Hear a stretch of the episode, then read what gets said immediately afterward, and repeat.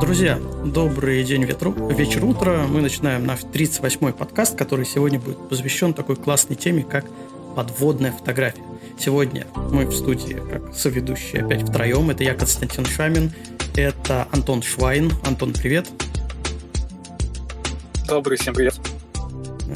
Это единственный сегодня человек, у которого фамилия не начинается на букву Ш. Это Руслан Асанов. Руслан, тебе тоже привет. Спасибо, спасибо, что нет э, э, дискриминации по фамильному признаку. привет, Костя. И всем привет. И сегодня наш гость, гость, собственно, профессионал в подводной фотографии, которого мы будем мучить вопросами, это Сергей э, Шанин. Добрый день привет. всем. Да, да, привет. Здравствуйте. Сергей, по традиции, уже, наверное, те, кто слушают записи, вот с запоем. У меня был один подкаст в своей истории, который я прослушал, три сезона просто от и до в разных поездках. А, так вот, наверное, те люди, которые слушают наш подкаст, им уже надоело наше введение, но все равно мы всегда в самом начале стараемся наших слушателей познакомить со спикером, да, с приглашенным гостем. Сегодня это с тобой. Поэтому можешь вкратце обрисовать а, себя, ну и, собственно, как ты начал заниматься, ну, для начала хотя бы просто фотографией. Э, да, конечно, спасибо, Костя. Э, я, за, я по образованию математик-программист, э, закончил ВМК МГУ, после этого писал кандидатскую диссертацию по экономике, а подводной фотографией занимаюсь с 2004 года. То есть до этого я вообще фотографией не занимался. Поэтому вот сразу попал э, ну, в, в такой очень узкий э, вид фотографии. Э, достаточно высокая у меня динамика была, ну, каких-то результатов я достиг уже там к 2010 году, то есть стал э, участником, призером и победителем победителем ключевых фотоконкурсов природных, как в России, так и за рубежом. И с тех пор провожу различные мастер-классы, выступления. Э, основная моя специализация – это, конечно, подводная съемка, причем я достаточно быстро перешел э, с фотодокументалистики, то есть с, вместо, ну, взамен такой оригинальной э, природной съемки с фотофиксацией перешел к арт-фотографии, то есть достаточно быстрый такой и резкий скачок, и получается, что у меня да, специализация арт-фотография именно в подводной теме.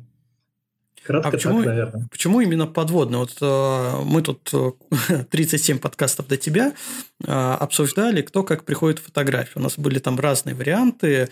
Ну, пейзажники по-своему приходят, э, портретисты тоже по-своему. Как люди попадают в подводную фотографию? Это какое-то до фото увлечение дайвингом или это после фото? Вот, ну, когда люди под воду спускаются, до увлечения фотографией или после увлечения фотографией? Ну, я думаю, что у всех свой путь. Сейчас, анализируя ну, прошлое, я, мне кажется, что у меня был просто некий внутренний э, вызов – то есть э, взять э, пленочную мыльницу, нырнуть на 10 метров и сфотографировать такую редкую зверюгу в виде там мурены, скорпены, крылатки, которые э, ну, никто до этого, как я считал, ну, особо не видел. Поэтому у меня больше был вызов для организма и связан ну, какой-то с физической нагрузкой. То есть о творчестве, о фотографии, о каких-то там законах Э, фотографии никакой речи не было. Я думаю, что и не типовой случай попадания в подводную фотографию. А вот. Просто ты захотел принести из того подводного мира в этот а, какое-нибудь какое-нибудь подтверждение, что ты там был. Да, действительно, приехать из отпуска с Красного моря и показать э, какие-нибудь там острые зубы, Э, гигантские там глаза, щупальца, хвосты, всех удивить. Угу. Слушай, а если вообще говорить о подводной фотографии, можем ли мы ее а, как-нибудь посчитать э, каким-то большим жанром и разделить на поджанры. Вообще бывает, потому что, ну, к примеру, э, пейзажная фотография есть ночная, есть дневная, есть там городской пейзаж. Ну, в портретной фотографии то же самое. В репортаж делится, есть спортивный репортаж, либо а, парадный.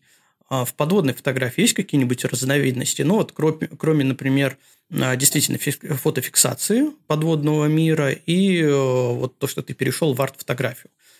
О чем мы сегодня будем подробно говорить? Вот какие-нибудь еще поджанры существуют в подводной теме? Кость, ты знаешь, там достаточно много поджанров, и подводные фотографы, это хотя их всех называют и там, может быть, считают отдельной кастой, внутри э, подводных фотографов очень много разных делений. Но все начинают обычно э, с фотографирования на широкий угол. Это некие подводные пейзажи. Э, у подводников, э, я думаю, что будут еще вопросы по фототехнике. То есть самый популярный объектив – это фишай, рыбий глаз. Вот. Э, кроме этого, э, другая крайность – это макро, подводная макрофотография, потому что очень богатый э, подводный мир, там именно и маленькие э, обитатели – очень много. Э, зум-объективом фотографируем э, такой жанр. Это портреты, портреты подводных обитателей. И э, ну, наверное, выходящие из широкоугольной съемки, это, например, съемка затонувших кораблей. Это в некий аналог может быть э, архитектурной там, либо интерьерной съемки, э, пещерная подводная фотография, как сказали, отдельно арт. Более того, даже в арте очень много направлений. Ну, например, арта может быть являться это когда я под воду беру с собой аксессуары, предметы, модели какие-то, либо артом, арт подводная фотография. Может быть, вы видели красивые фотографии, ну, например, там девушки в тропическом море в каком-то красивом там э, платье сверкающем, да, то есть это тоже подводная арт-фотография, девушка, плавающая с рыбами. Э, есть жанр черная вода, это э, сродни так с э, минимализму, да, то есть это технический прием, когда на большой глубине включаются мощные источники света, и из самой глубины поднимаются некие такие чудовища, осьминоги и там другие моллюски, рыбы, и э, просто выбитый черный фон, и на черном фоне сам вот этот вот объект. Что еще можно сказать? Есть аспекты технические, ну, например, э, подледная фотография, да, то есть это когда надо нырять э, в майну, ну, в прорубь, по сути, да, то есть опускаясь на веревке и фотографируя там э, подо льдом. Там другие законы действуют, либо пресноводная и э, морская э, подводная фотография. Тоже разные ракурсы, разный баланс белого, разные животные, разные биология животных. Что еще? По формату могу сказать. Есть береговая нырялка, когда мы отдыхаем на пляже и берем с собой подводный фотоаппарат, ласты надеваем на лежаке и тут же погружаемся около берега. А есть формат, который называется у нас фотосафари лет 15-20 назад он появился. Это когда группа энтузиастов э, арендует яхту и уплывает далеко от берега и ныряет в так называемый, как сказать, синьки, где под тобой, как говорится, километры воды. Вот, наверное, вот то, что сходу приходит на, на ум. Угу. Хорошо. А, вообще, если говорить о подводных фото фотографах, я тут, э, когда готовился к подкасту, прочитал такую интересную фразу, что э, если взять, э, ну, допустим, лучших свадебных фотографов Санкт-Петербурга, вот прям лучших из лучших, то их будет больше, чем классных подводных фотографов во всем мире. А, ну, такая фраза довольно юмористическая, но как бы показывает специфику, что подводных фотографов – которые действительно занимаются профессиональной подводной фотографией, их очень мало. А, вот э, есть какие-нибудь э, объединения, ну, вообще, в принципе, я понимаю, что есть, но хочу, чтобы ты рассказал, потому что вообще с подводными фотографиями, э, фотографами я был шапочно знаком до этого, ну, вот чисто по интернету, там с кем-то переписывался, общался, но в последней поездке на а, я как раз увидел вашу когорту такой дружной компанией. Там достаточно много представителей подводного жанра было. Вот. Это меня, кстати, тоже сподвигло, что надо все-таки собраться и пригласить, ну, в частности, тебя поговорить. А насколько вообще у вас есть какие-то объединения, насколько вы дружны, насколько это вообще закрытая тусовка? Да, Костя, спасибо. Спасибо за вопрос. Э, я думаю, что ту когорту подводных фотографов, которые ты видела, которые сейчас являются лидирующей в России и серьезные такие позиции на мировом уровне, их сформировал наш э, как такой лидер, фотограф, его, к сожалению, нету с нами, Дмитрий Виноградов, когда мы собирались каждую среду здесь, в Москве, на метро Белорусская, в, в такой таверна «Спрут» – это московский открытый фотоклуб. Это все мои э, достижения, все мои знакомства по фотографии, вообще то, что я остался в подводной фотографии, я обязан этому нашему подводному со- сообществу, э, где, кстати, не только подводные фотографы встречались, там было, были представители и студийных, э, студийной съемки и природной фотографии. Но это действительно культовое место, э, вот, вот этот вот кафе «Спрут».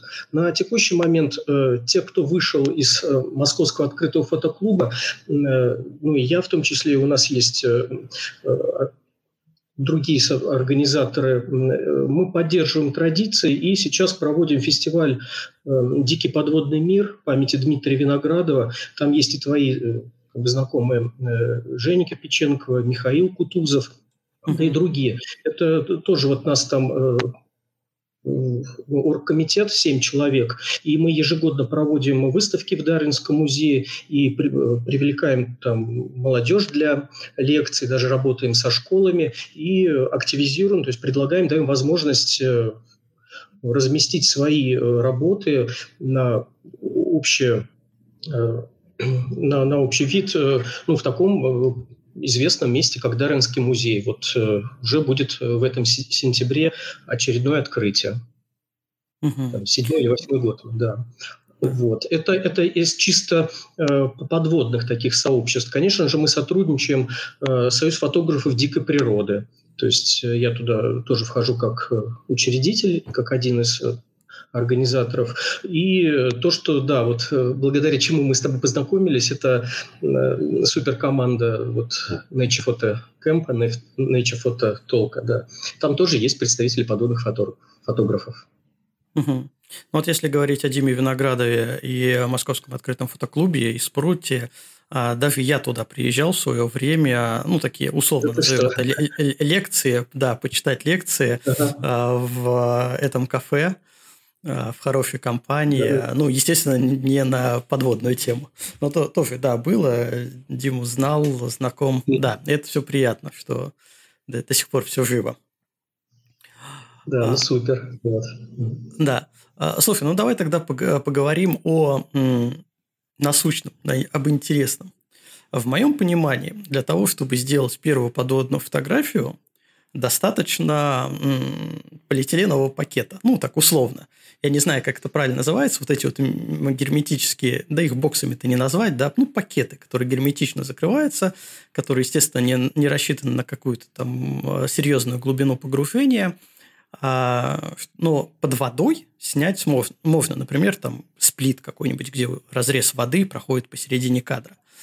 А, с, с чего ты начинал Э, и как, какое у тебя сейчас оборудование для съемки? Потому что я сейчас в чат закину для тех, кто не знает, я же погуглил, я же умный, а как выглядит современный подводный бокс. Сейчас я пока найду фотографию, как он выглядит, чтобы люди понимали, что это за...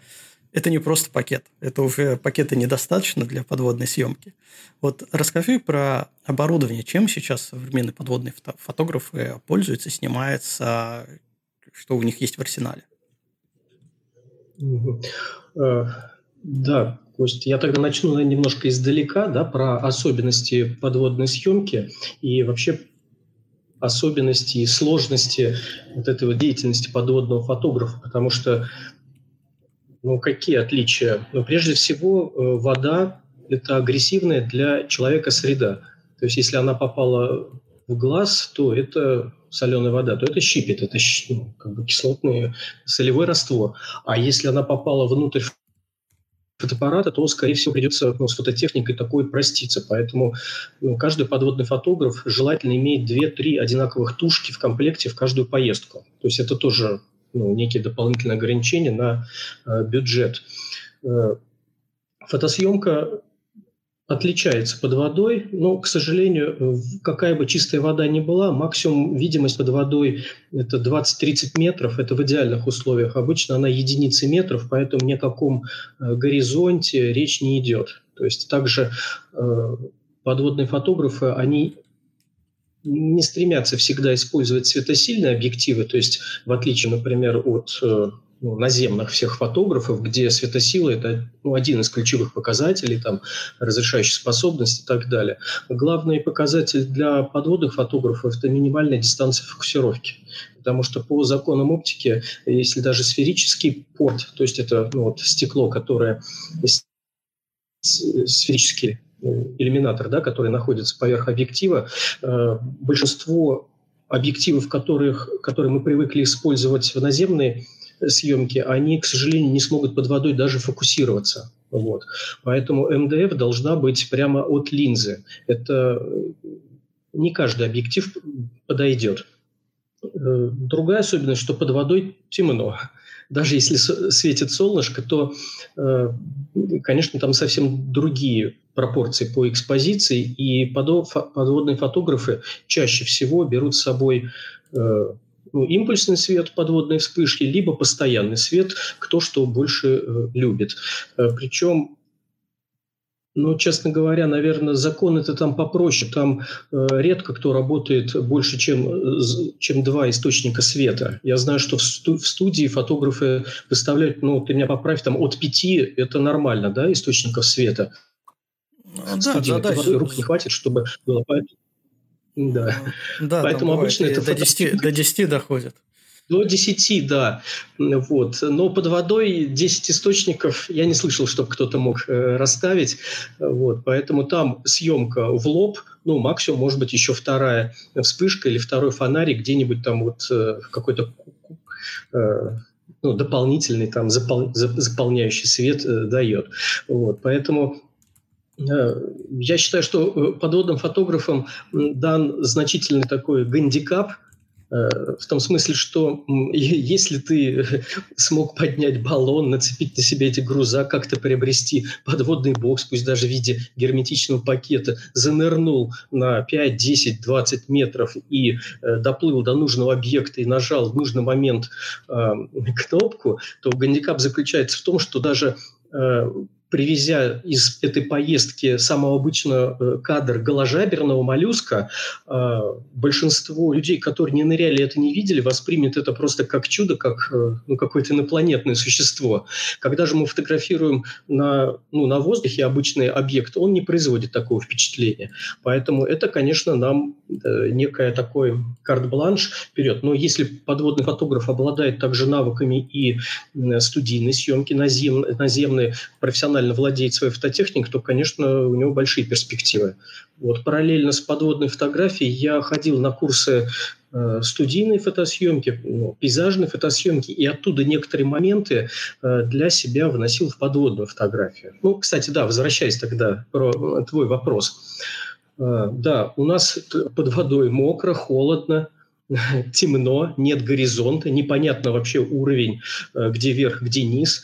Э, фотограф должен обладать э, навыками идеальной плавучести, это обязательно, потому что он должен висеть просто как в невесомости и чувствовать все ну, органы управления фотоаппаратом и также все кнопки на, на дайверском снаряжении. Часто фотографы ну, испытывают сложности с переохлаждением.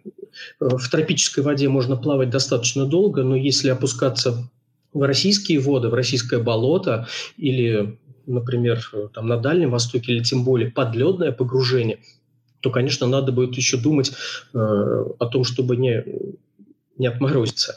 Да. Поэтому Физическая, конечно, форма у подводного фотографа должна быть достаточно э, хорошая, потому что вес баллона – это 12 граммов, на сухом костюме э, пояс грузовой – это еще, может быть, 10-15, а то и 18 килограммов. Подводный бокс с фотоаппаратом – это еще 3, 4, 5, 7 килограммов, плюс сам костюм, и это надо все еще дойти по камушкам и опуститься под воду. Поэтому подводные фотографы – это такие энтузиасты, целеустремленные, э, спортивные, э, талантливые люди. Вот я бы так сказал, наверное. Угу. Вот ты говорил, э, несколько камер нужно. Я в чат закинул э, бокс, твой бокс, э, который на льду стоит, такая фотография, а на льду стоит бокс с разными там примочками. Я так понимаю, что мало того, что нужно несколько камер, но и необходимость тащить дополнительное оборудование под воду, такие как вспышки, там дополнительный свет, какой-то фонарик, подразумевает, что они точно так же могут, в принципе, выйти из, из строя. Вообще, практикуется ли э, дублирование света в подводных фотографиях, что я взял не один фонарик, а у меня есть два фонарика или три фонарика на всякий случай, если один там, не знаю, перестанет работать. Или только камера дублируется? Ну, камера дублируется оно на суше, а под водой должно быть обязательно двойное либо тройное дублирование. И кроме того, э, все подводное вот эта подводная деятельность, она строится на основе бади-партнерства, то есть э, рядом должен быть всегда напарник, потому что если проблемы с, ну, с регулятором, с дыхательным аппаратом, если э, как-то просмотрел воздух, если что-то нехорошо себя почувствовал, должен рядом быть человек, который бы тебя бы понял специальными жестами и э, пришел на помощь. Э, да, конечно, фонарики стоят, обычно 2-3 фонарика я устанавливаю на подводный бокс, что они, они постоянно заканчиваются, либо э, китайская техника, которая сейчас более доступна по цене, но менее качественно, она может на большой глубине просто отключаться. Поэтому должно быть 2-3 фонаря, еще один в кармане с собой быть, ну, хотя бы чтобы завершить погружение и провести остановку безопасности, ну, то есть согласно тому, как подводный компьютер, он рисует некий профиль погружения, то есть э, как поплавок нельзя из воды всплывать, что бы ни случилось, даже если иногда были случаи, когда ну, подводный бокс в руках наполняется водой, а ты не можешь выскочить на, на лодку или на берег, потому что, ну, потому что здоровье дороже. Как говорится, подводный бокс э, затопляется со скоростью тысячи долларов в секунду, да. Такая поговорка. Да, понятно. А, да, есть такие довольно существенные особенности а, именно подводной фотографии. А, может ли вообще человек, вот я сухоп, абсолютно сухопутный человек, для меня, э, нет, я на самом деле, у меня был случай, я погружался э, с аквалангом, мне давали, меня надевали, одевали меня полностью, погружали меня, ну, естественно, там mm-hmm. одно-два погружения, я ничего не понял, это, и это меня сразу еще запихнули под лед для полноты ощущений. А, так, так вот, а, вопрос в том, может ли абсолютно сухопутный человек научиться вот всем этим премудростям подводной? Или это нужно быть прям, ну, не знаю, фанатом? Ну, есть же в основном все фанаты своего дела. Кто занимается чем-то, да, они все этим фанатеют. А, но вот я решил, например, разнообразить как-то свою жизнь. Мне надоели пейзажи, надоели ночные пейзажи. А, я-то и так с ночными пейзажами считал, что это э, тяжелый жанр, технически тяжелый жанр. Потом я считал, что астрофотография, который телескоп и технически тяжелый жанр, но я понимаю также, что подводная фотография – это еще более технически тяжелый жанр. Если мне заходятся а, сложности в своей жизни, то, возможно, э, я бы подумал к этому присоединиться. Реально этому всему научиться уже ну, в довольно почтенном, назовем это так, возрасте. Ну, если ты имеешь в виду твой случай, я думаю, что у тебя очень большие перспективы в подводной фотографии, потому что твои вот технические навыки, навыки э, работы в команде, с коллективом, с группой, конечно, это огромные преимущества. Э, ну, если честно говорить, я, э, я не считаю дайвинг экстремальным видом спорта, если соблюдать все правила, если погружаться в пределах нормы по глубине, пройти оборуду... Э, обучение у инструктора. Кроме того, есть международные сертификаты по э, ну, прямо курсы по под, подводной фотографии. Вот. Пройти обучение в бассейне есть такие тоже инструкторы. Поэтому ну, то есть результат он ну, достаточно прогнозируемый и гарантирован. То есть есть реальные школы пошагового обучения до достижения очень таких хороших результатов. Поэтому, да, это доступно любому человеку. Ну, то есть тут, в принципе, главное правило, ну, в отличие от, от того же пейзажа, э, не пытаться что-то выдумать самому. Да, иди, обучайся к профессионалам, которые, потому что, опять же, в отличие от пейзажа, это все-таки ну, как, хоть ты говоришь, что это все легко и просто, но это все-таки опасный вид занятия, потому что мы находимся где-то там под водой в агрессивной для человека среде. Вот, поэтому все идем к профессионалам обучаться. А. Нет, слушай, ну еще же какие, каких-то денег это все стоит, и оборудование, и, или это все под найм можно взять? Вот, насколько я знаю, боксы, э, их под найм взять сложно. А, а, а аквалангистское оборудование, то есть те же самые акваланги, баллоны и так далее, все выдается в тех же школах, где можно пройти обучение. Правильно я понимаю? И, э, например, брать на съемки вот такой оборудование, потому что это должно быть все сертифицировано, вроде как я, то, что я слышал. Что знакомый занимается тоже дайвингом, занимается обучением. И э, все эти клапаны, э, все это подводное оборудование должно сертифицироваться, проходить проверки и так далее, и так далее. Вот мне тоже это, этот вопрос, потому что да, человек, который никогда не занимался подводной фотографией, у него, у него ну, вообще практически ничего.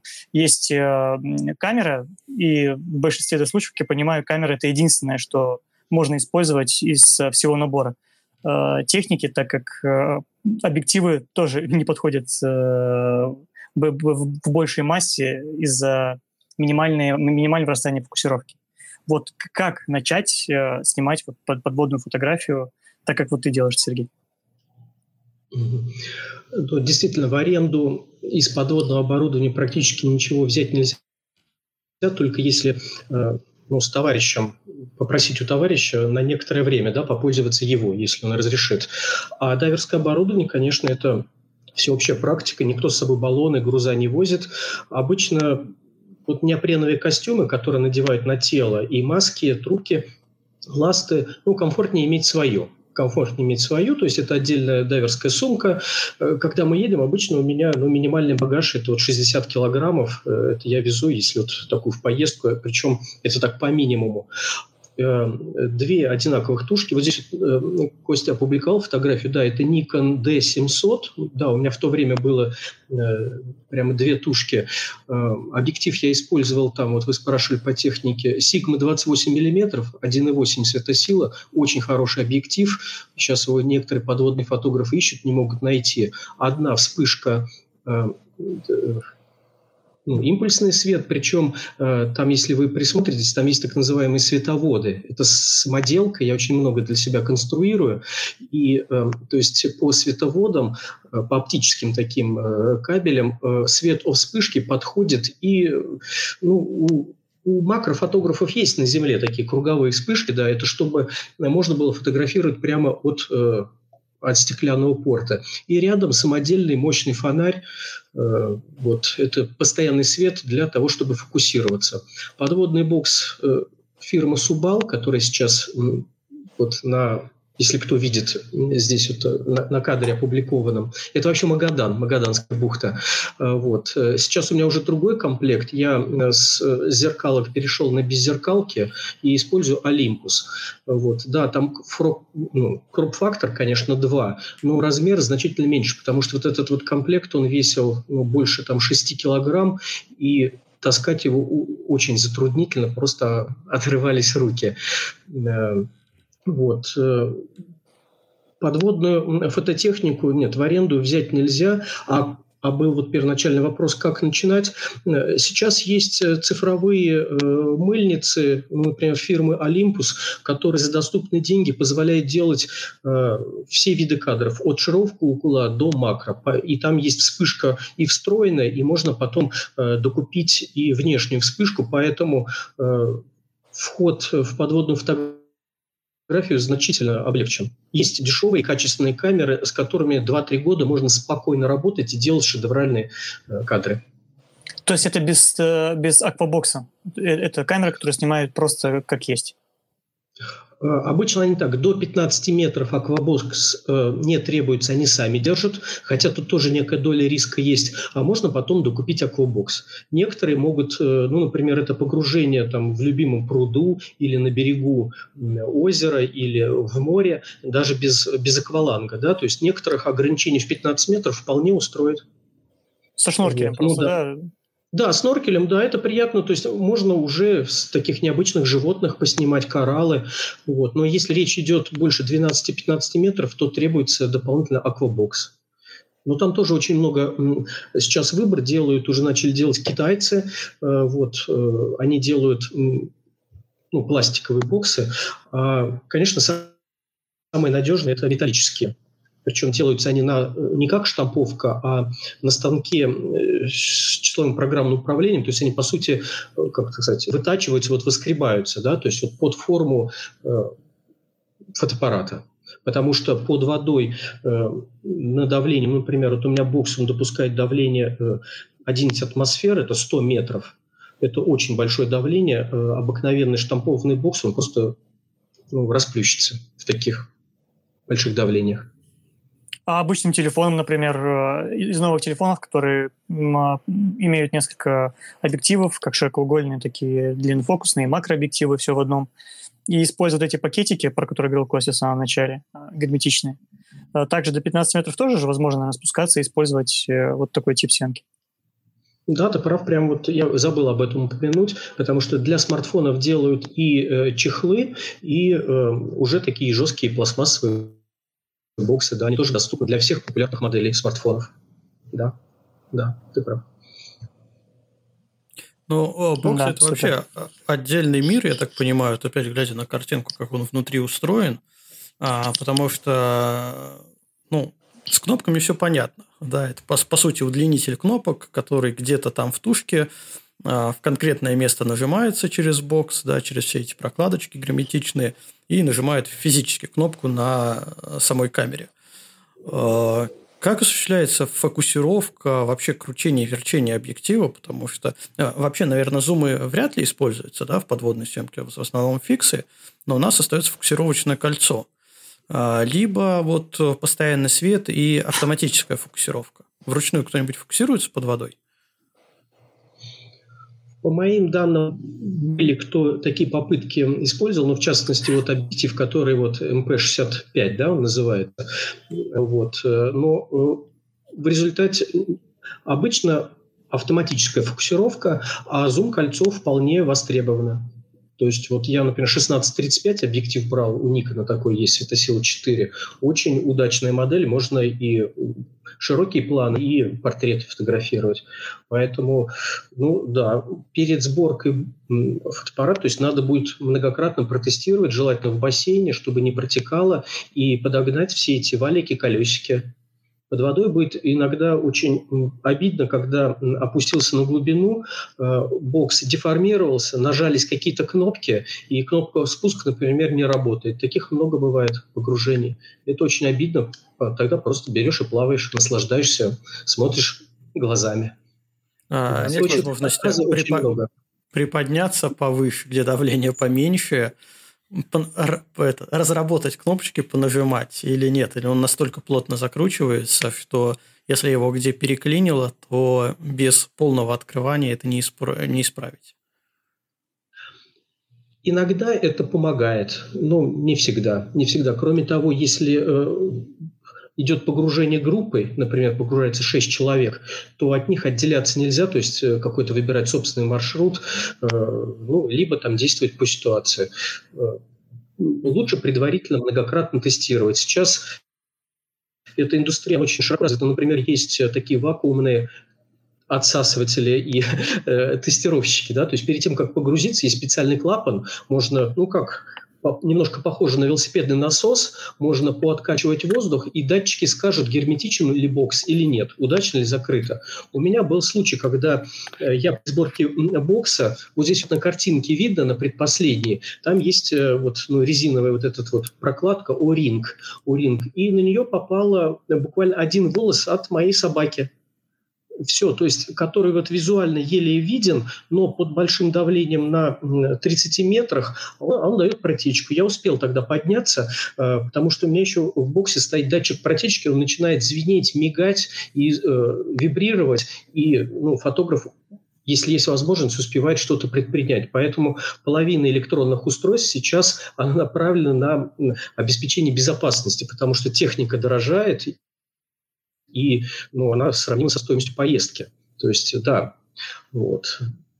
К этому мы относимся немножко философски, ну, к потере. То есть, как меня вот мой товарищ Андрей Нарчук научил, что море, оно всегда свое берет. То есть мы от него получаем какие-то впечатления, какие-то новые ощущения или уходим с новыми кадрами, но за поездку когда-то это будет 10 погружений, когда-то это будет 30 погружений. Но, к сожалению, бывают случаи, когда что-то из оборудования приносится в дар моря. То есть к этому тоже пусть лучше, как говорится, железкой возьмет. А что у тебя за вот то время, когда, когда ты увлекаешься подводной фотографией, что у тебя море забрало? Да, все забрало. Ну, то есть э, я начинал из зеркалок Nikon D50 Э, в недорогом китайском боксе. Э, после всплытия с большой глубины у него просто под водой открылась задняя стенка, ну вот как у тебя на картинке, он открылся и полностью вместе с объективом он затонул. Это было второй день погружения, и потом э, вот фотограф, он просто ну, очень тяжело это всегда переживать. То есть я на лодке посреди моря долго мечтал, э, денег не очень много, купил эту вот поездку, фотосафари, и на второе же утро ну, я остался без всего. Это было тяжело. Причем, когда я через полгода опять э, поехал на на, в те же места. У меня тоже на второй день точно так же второй раз Nikon D50 э, тоже был затоплен в этом же боксе. Такой технический э, дефект.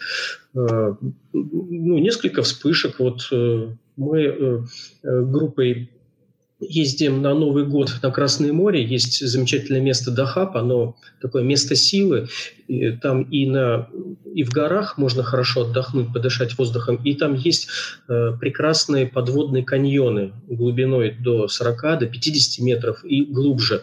Вот. При э, прохождении предельных глубин ну, часто происходит затопление китайских фонариков, ну, либо у меня вот каждый раз при, при прохождении затапливалась вспышка. То есть начинала мигать под водой, ну, по разным причинам. Поэтому брало, конечно, очень много. Да. Угу. То есть это необходима постоянно подпитка оборудованием своего хобби, своего увлечения.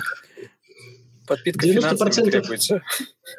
Финансы требуют. 90% случаев это опыт э, и э, ну, это отсутствие опыта и человеческий фактор. То есть нельзя подводный бокс собирать в ППХ. То есть, э, конечно, вот погружение на яхте, оно выглядит примерно так. Там подъем в 7, первый, первое погружение, оно занимает около часа, но перед этим сама сборка оборудования еще полчаса, потом подъем и отдых, завтра 40, и так идет целый день. То есть иногда мне удавалось сделать до шести погружений, но это практически с такими, с получасовыми перерывами на, на то, чтобы поспать. Конечно же, в таком режиме, там же еще качка, полутемнота какая-то, если ночью или рано утром собираешь. Это только ошибка фотографа, поэтому, ну, к сожалению, то есть это не отказ оборудования, это неправильно собранный комплект. Надо аккуратно тестировать и не торопиться. Угу. А сколько вообще... А, Костя, а, извини, извини, перебью. Давай, давай. Да. А, а режимное время у подводного фотографа какое? Любое. Любое зависит, э, ну, конечно же, от цели. То, есть то, что я сказала, черная вода, это, например, только ночью, когда мы ждем существ из э, далеких глубин. Э, и утренняя, и дневная ну, то есть для каждого жанра, э, на, на, наверное, там, где видимость не очень хорошая, ну, например, в российских водах, очень интересно нырять среди лилий, среди, ну, вот нашего вот этого российского разнотравья, да, то есть это когда, ну, в полдень, когда фишайные лучики, они утгнутся, и очень красивые виды подводные. А э, в тропических морях, да и вообще в любых морях, э, очень популярен э, ночные погружения. Они обычно происходят с макрообъективом, когда все-все... То есть состав подводной живности ночью полностью меняется. Тот тот, кто днем плавает, те рыбы, например, они лежат на дне и спят. Но зато из всех э, щелочек, из всех э, пещерок, из всех дырочек, из-под всех кораллов вылазят э, креветки, а, актини, э, морские звезды, то есть те э, организмы, которые предпочитают днем спать.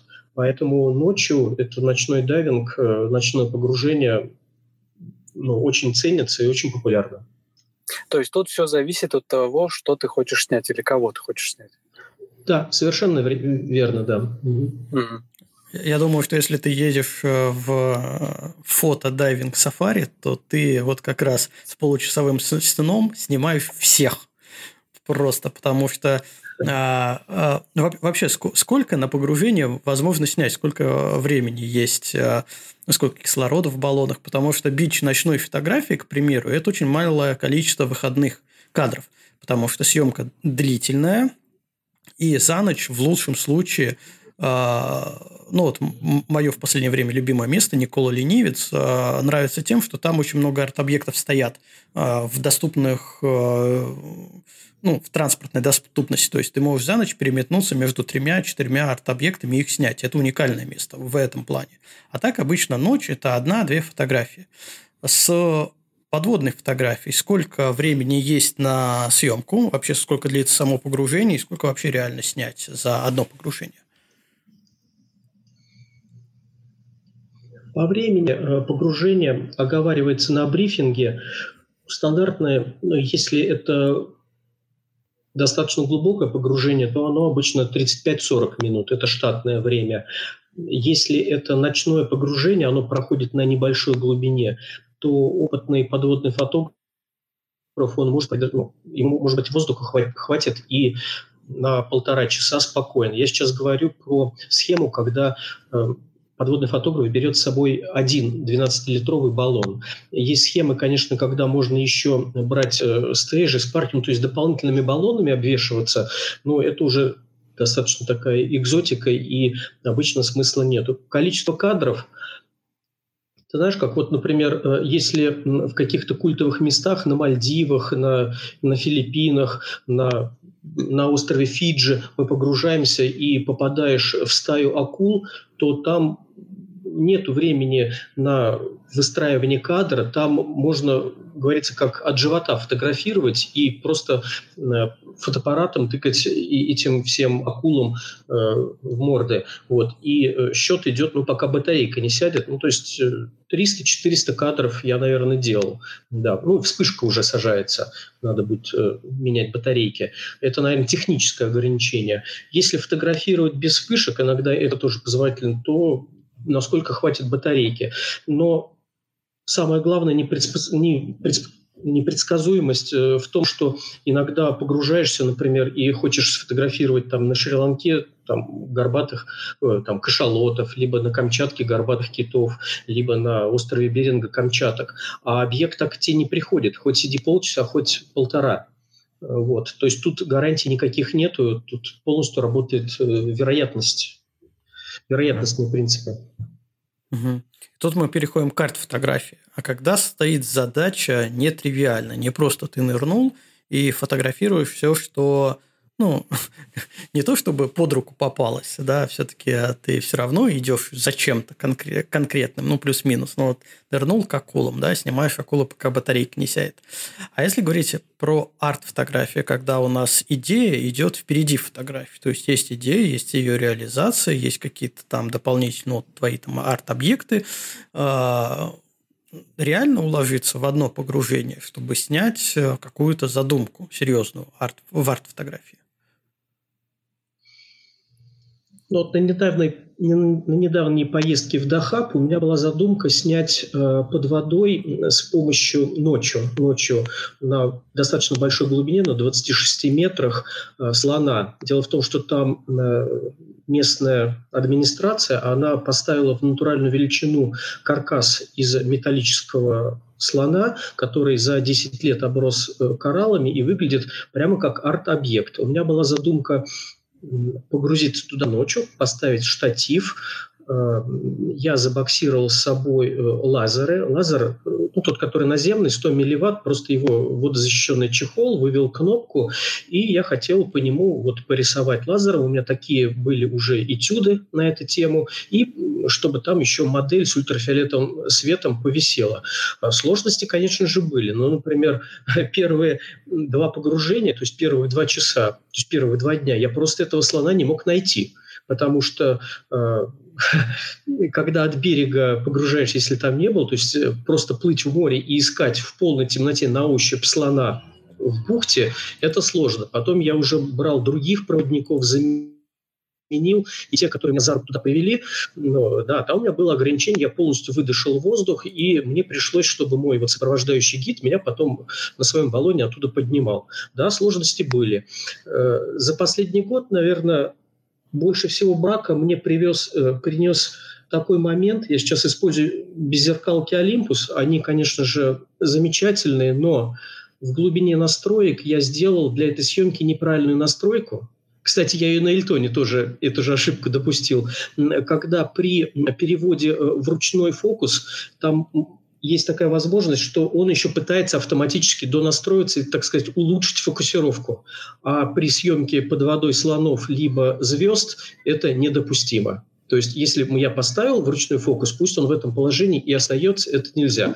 Вот, поэтому у меня половина э, кадров ушло в корзину и со слоном, и с, э, со звездами Эльтона. Ну, это, как говорится, сам виноват, недостаточно изучил возможности фотоаппарата, вот, не, не отключил эту галочку. Э, да, поэтому вот три дня на съемку, на съемку арт-объекта в виде слона, ну, например. А, слушай, ты сказал, там э, на берегу поставил настройку не отключить. Я правильно понимаю, что в боксе нет возможности э, полноценно использовать ну, все меню? Потому что там на, современ... на современных камерах большая часть э, сенсорная, сенсорных кнопок, ну, есть джойстики, но вот добраться до какого-то пункта э, конкретного, который ты забыл отключить, э, невозможно. Или все-таки просто забыл и не уследил, что она включена, и увидел уже потом, когда разбирал фотографии? Э, не знал и забыл. Ну, кнопки все были доступны, потому что э, э, вначале ты слона не нашел, второй раз ты опять слона не нашел, а третий раз ты слона нашел, а потом ты ночью, в 3 часа ночи вернулся к ноутбуку, э, скопировал кадр, и оказалась ошибка. Э, наверное, основная сложность, что маленький экран под водой через маску э, в полной темноте, э, там же фонариком особо не подсветишь в экран, он же будет бликовать. Э, иногда есть сложности с контролем, ну, вот по пиксельным контролем качества кадра. Вот, наверное, вот в этом все дело. Кнопки можно нажимать, но я не знал, что вот этот будет сдвиг. Визуально под водой кадр выглядел достаточно ну, прилично. Только на большом экране он оказался бракованным.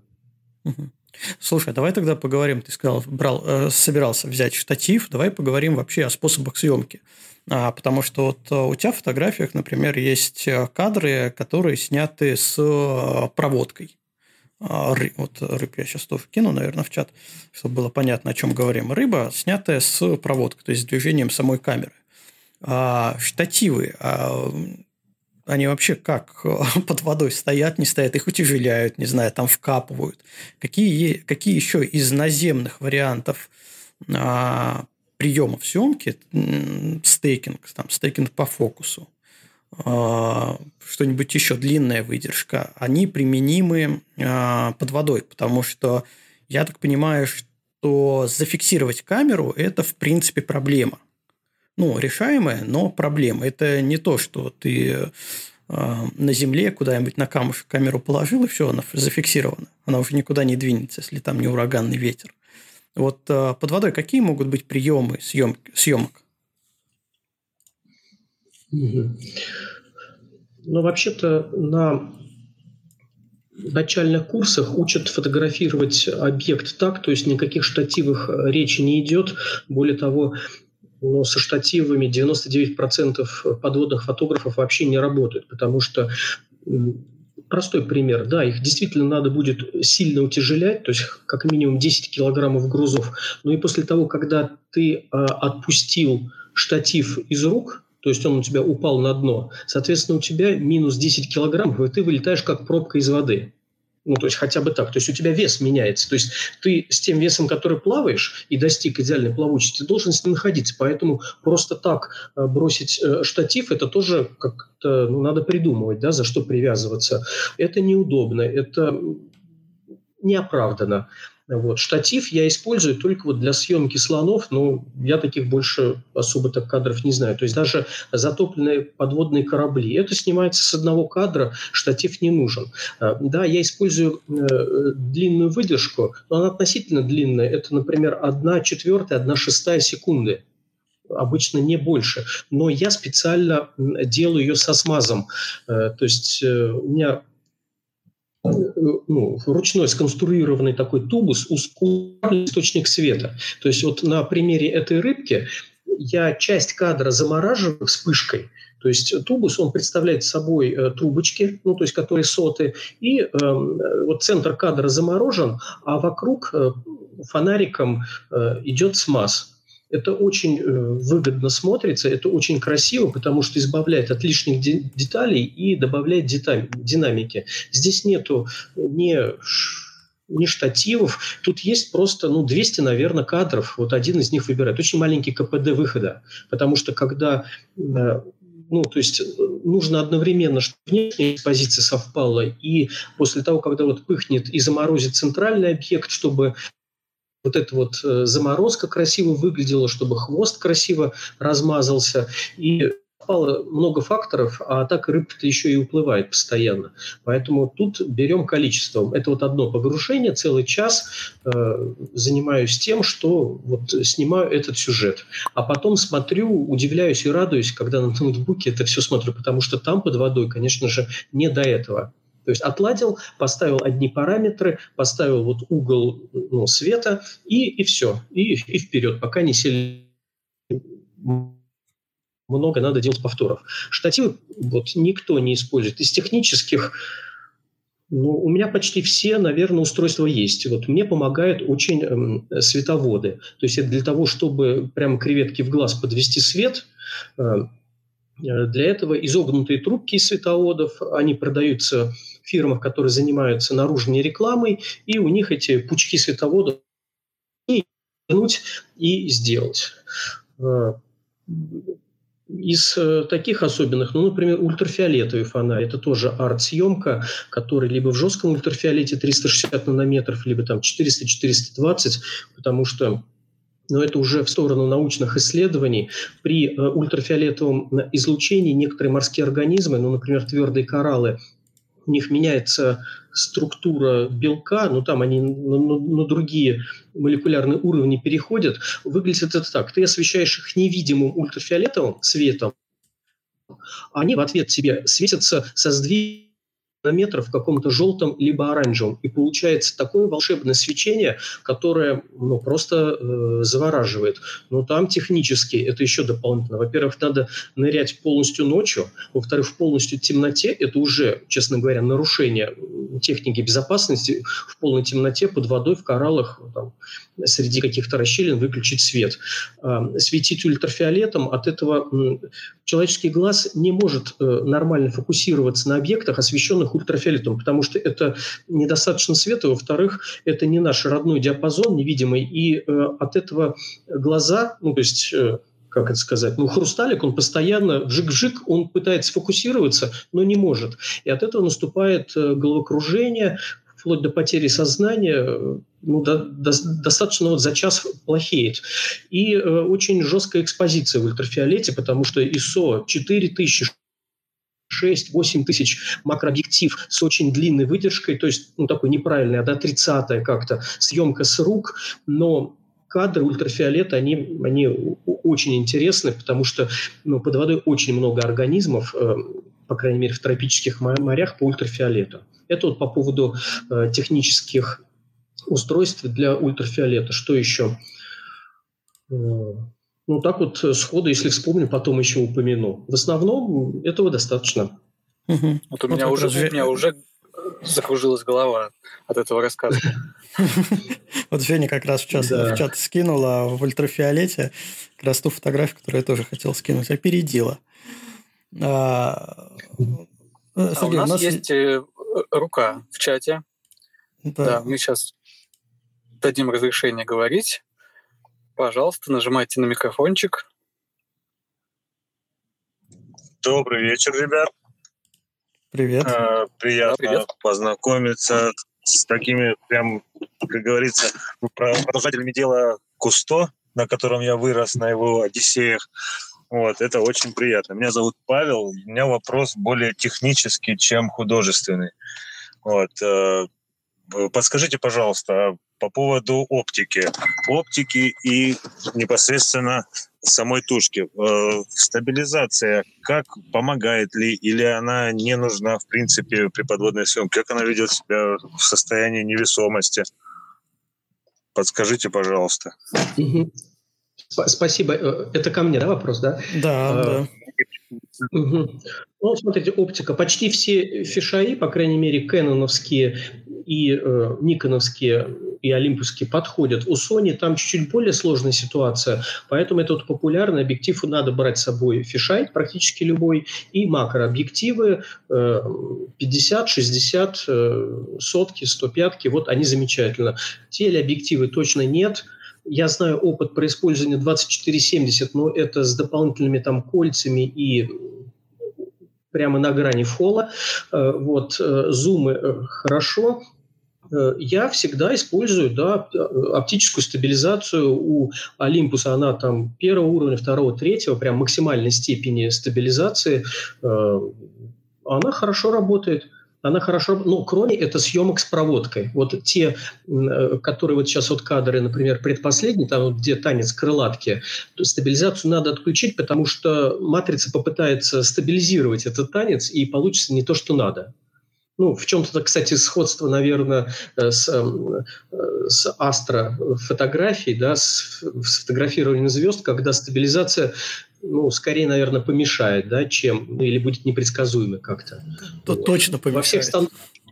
Да. Ну и вот в съемках проводках, если хочется получить смазанный эффект, стабилизацию надо отключать.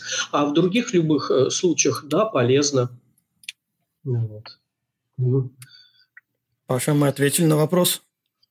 Спасибо большое. Прям просто, не, мне интересно было сам технический момент, который, да, мне разъяснили, что под водой те же самые законы физики, физики никак никто не отменял. Э, спасибо большое, очень такой емкий ответ. Приятно. Спасибо за вопрос. Так, Паш, мы тебя тогда отключаем. А, так, а, поехали дальше. На чем? А, что я, я что-то хотел спросить, но мы на, на Пашу отвлеклись и, и ушли. Так, у нас тут боксы, у нас тут ультрафиолет, о чем мы говорили. А, мы говорили о сложностях съемки. Да, понятно, что со штативом. Э, штатив тут нам уже не показала в чате, скинула твой штативчик, который на штатив ты не похож а, в основном. А, э, смотри, а, по поводу приемов съемки. А, понятно, что мы разобрались, да, стабилизация у нас работает, да, с проводкой мы можем снять. А, все это на относительно, ну, относительно фотографии на суше не очень длинные выдержки, хотя под водой их можно считать длинными выдержками. А какие еще могут технические приемы использоваться? Используется ли стекинг по фокусу? А, или за счет того, что ты не можешь закрепить э, камеру на штативе, э, нет смысла пытаться простекать какой-то маленький объект для того, чтобы получить большую глубину резкости. Ну, Костя, честно говоря, вот у макрушников подводных я не слышал, чтобы э, они использовали стейкинг. Возможно, да, но я могу предположить, что это неоправданно. То есть это должен быть настолько уникальный подводный зверь, макро, например, какой-то креветка или голожаберный моллюск, э, ради которого вот, ну, стоит это, потому что ну, вот у меня глаз уже наточен так, что ну, макрофотография, она имеет ну, соответствующую свою как бы грипп, и это дает и ну, масштаб показывает. Вот. У меня были э, попытки, я хотел тильшифт под воду заточить, то есть я брал с собой ленз Baby, я брал с собой Helios, я брал с собой э, э объектив от э, немецкого этого фильмоскопа Лейко, вот, они дают э, ну, определенные эффекты. Э, циркулярный объектив очень много использовал, пять лет, наверное, с ним плавал. Вот, поэтому стейкинг ради глубины резкости, ну, я не слышал, честно говоря, такого. Технически возможно, наверное, потратить дайв на эту зверюшку и сделать, э, потом склеить. Я так в твоих словах потратить дайв прям просто услышал, нет, не надо этим заниматься, ребята, не страдайте ерундой. Да, ну, из, да, извини, если такие нотки, наверное, я просто не сторонник макрофотографии. Э, когда вот э, мы плывем, э, некоторые фотографы видят мелких зверюшек и говорят, а ты видел, ты видел, кто там сидел на кораллах? Там сидел пигмейский конек, он всего там один сантиметр размерами, и я вот ее фотографировал, такое чудо. А я говорю, а ты видел, какая там гигантская расщелина была? Там так лучики света игрались, и стая рыб э, барракуд стояла. И, а я вот этим вот занимался, фотографировал. Поэтому, ну, к сожалению, вот э, у меня, наверное, глаз не настроен на поиск э, макрообъектов, и поэтому это только моя такая особенность. Я думаю, что, конечно же, это все технически. Штатив есть, э, устанавливают. Конечно, не в каждой стране разрешаются штатив ставить, потому что до кораллов дотрагиваться нельзя. Поэтому э, эти объекты должны быть только на голом песке. Это тоже дополнительное ограничение. А иначе ну, поломаются кораллы. Это, uh-huh. это обосновано. Вот, поэтому, наверное, я не видел. Может быть, э, какие-то подводные съемки для ведущих э, служб там BBC, там National Geographic. Вот, я думаю, что они делают на, на штативе. У меня идея какая? Я вот э, сделал после ну, в том числе и ваших курсов, и то, что я видел в интернете, я собрал устройство с дополнительным автономным э, питанием для того, чтобы делать э, таймлэпсы под водой.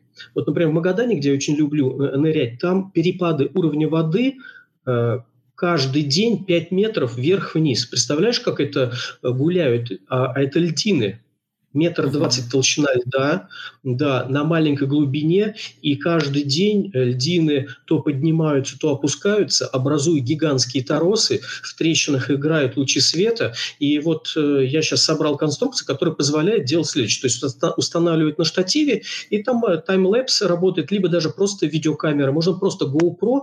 Проблема в том, что под водой температура под льдом минус 2 градуса, даже не 0 градусов, а минус 2, и батарейки садятся просто вот на раз, два, три. Поэтому надо делать специальный герметичный автомобильный аккумулятор под воду, засовывать, чтобы эта вся конструкция выжила но я думаю, что это будет уровня, уровня BBC съемка, когда если прям в России подо льдом нырнуть, установить на сутки э, э, на штатив э, видеокамеру, ну или фотокамеру, да, установить этот интервальный режим и потом посмотреть вот это вот прямо чудо, которое происходит там со льдами на правильно подобранной скорости, я думаю, что это будет ну, ролик мирового уровня. Вот такая идея на следующий год у нас. Ну, это вообще классно, на самом деле. Я представил, как это может выглядеть, и сразу после этого представил, какие трудности э, придется преодолеть, начиная от того, что просто собрать питание, и заканчивая тем, что когда льды будут опускаться, и вот эти торосы будут образовываться, спокойно может камеру снести такими льдами. Да, они опускаются прямо притык, потому что между э, дном и льдинами иногда приходится э, ну, реально протискиваться, но это тоже неправильно, потому что льдины, они многотонные, и они э, во время отлива, они просто ну, периодически падают с большим грохотом. Лучше там так вот э, много не находиться. Но надо выбрать другую глубину, докуда льдины не опускаются, потому что 5 метров, ну, нырнуть на 10 метров – вот. А там эпохальные такие э, виды. Например, мы нашли пять затопленных подводных лодок. Это единственное место в мире, где ну, так вот можно нырнуть под лед и гарантированно по GPS найти эти лодки, которые стоят с рубкой. Ну, рубка у них целая, и они просто кишат э, живностью, то есть по, по ним камчатские крабы ползают, морские звезды звезды, растут актини, и прям полностью бурлит, кипит жизнь. Представляешь, вот как это будет вот в освещении даже в солнечных лучах подо льдом, сломающимся льдом на верхнем плане, а на нижнем плане э, видно, что затопленный гигантский корабль, то есть ржавое железо, и это все шевелится. Это очень красиво. Угу, классно. Описал так вкусно. Слушай, а ты эскизы рисуешь к своим фотографиям? Что хочешь получить? Или просто вот картинка в голове и все? Ну, да, да, меня в фото, в фото нашем кружке, в фотоклубе приучили. У меня есть секретный блокнотик. Там сейчас 64 идеи. Я примерно половину из них из, уже реализовал. И они сделаны в, ну, в виде эскизов. Да, я занимался в художественном кружке, поэтому неплохо рисую. И эти кадры, да, делаю. Это нужно для того, чтобы и согласовать, и обсудить. Очень ценным для меня является ну, общения. Вот э, половина из этих идей это с, вот, с нашими друзьями рождены в спорах, в обсуждениях. И поэтому я всегда прям сижу с блокнотиком и записываю после Андрея Норчука, Андрея Борина, Жени Кирпиченко, всех вот своих товарищей э, внимательно слушаю и потом реализовываю. То есть вот мозговые штурмы очень популярны. Вот, и дают э, реальный эффект. Сергей, а коллеги много твоих идей забраковали? Забраковали? Да. Ну, в свободное от работы время я занимаюсь фасилитацией, то есть как модератор стратегических сессий, поэтому я управляю групповой динамикой вот, творческих команд. Это мне такое хобби. Вот, поэтому э, одним из э, правил обсуждений и задач ведущего, чтобы э, не выходить на уровень критики, да, то есть можно задавать вопросы на понимание, поэтому ну, в наших обсуждениях нет такой проблемы, что кто-то критикует. Ну, как, не хочешь – не делай. То есть, э, на, на, наоборот, все с удовольствием записывают, благодарят и э, потом пытают, пытаются реализовывать. Серия не, не, нрав... не, не нравится, вычеркиваем тебя из команды, да, тогда ты в этом проекте не участвуешь. Ну, Наверное, да, уговаривать не надо. Ну, наоборот, на хорошую идею тут же подбираются ресурсы. Кто-то предлагает помощь с оборудованием, кто-то с транспортом, кто-то с логистиком, кто-то поставит, ну, предложит интересное место, и потом соберемся командой и ехать реализовывать э, идеи. А какого-то как сказать, эгоизма, боязни, что мою идею крадут, вообще нет. То есть мы можем на листочке нарисовать одинаковую схему, э, одинаковые условия, поставить двух творческих фотографов, опуститься под воду, и мы сделаем совершенно все равно разные кадры. Ну, хороший пример этого – это, опять же, Эльтон недавний, это «Хвост кита», который там стоял три дня и получился ну, во всех возможных ракурсах, во всех возможных вариантах, и рассветных, закатных, дневных, ночных, и со звездами, и с подсветкой, и, и с группой улыбающихся фотографов. Даже такая репортажечка была. Поэтому да, действительно, тут я согласен, что это так же, как в пейзажной фотографии. Вот все говорят, там фототуры, фототуры. Ну, что-то едет 10 человек, и все снимают одно и то же. А, так результат у всех получается просто разный. Здесь, я думаю, то же, та же самая история. А, Сергей, можешь рассказать вот вообще про м- хвост кита? Как идея появилась? Я хоть его и вез на Эльтон, а, и про носорога. Носорога я сейчас хвост кита у нас в чате уже все, наверное, видели. А вот носорога я сейчас еще закину тоже фотографию вот про эти два арт- арт-объекта, с которыми я лично познакомился. Какая была идея изначально? Потому что ну, мы их привезли на Эльтон уже готовые, ты их уже снимал до этого, начинал, расскажи.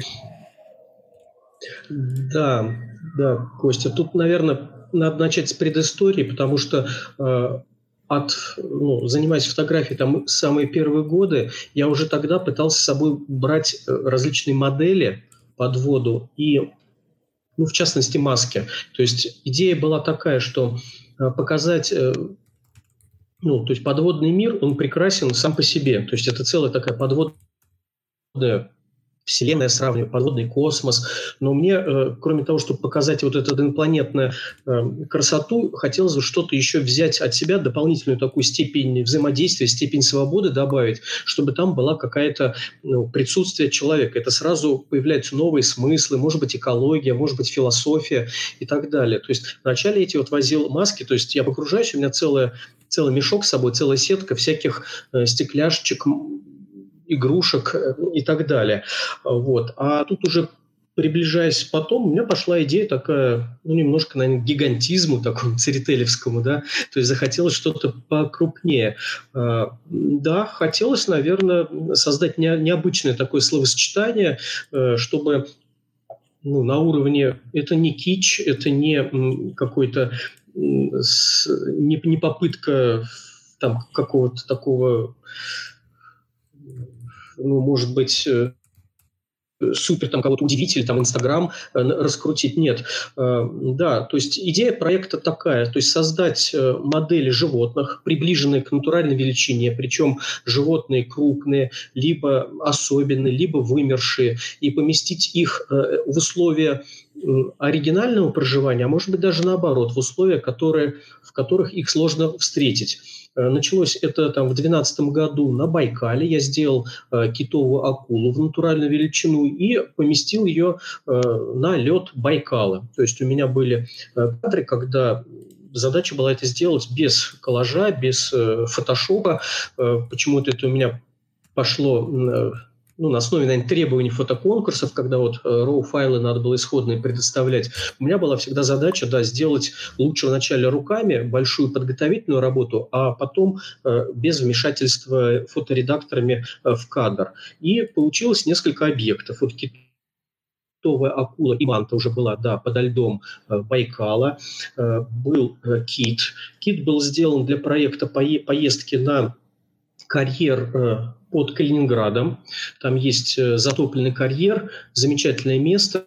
Э, когда-то росли деревья, но после войны, там, после когда закончилась ну, добыча янтаря, его затопили. И теперь такой сюрреализм, там на затоп, затопленный лес, вместо птиц на веток деревьев сидят раки. Представляете, очень красиво. То есть плывешь среди деревьев, и все ветки усыпаны раками, они сидят на тебя, смотрят, вот э, водят глазками, смотрят э, хвост кита, и один из кадров действительно был такой, когда человек э, взял сигарету, вышел покурить, посетитель бара, и действительно его очень удивило, когда посредине карьера торчит э, хвост кита.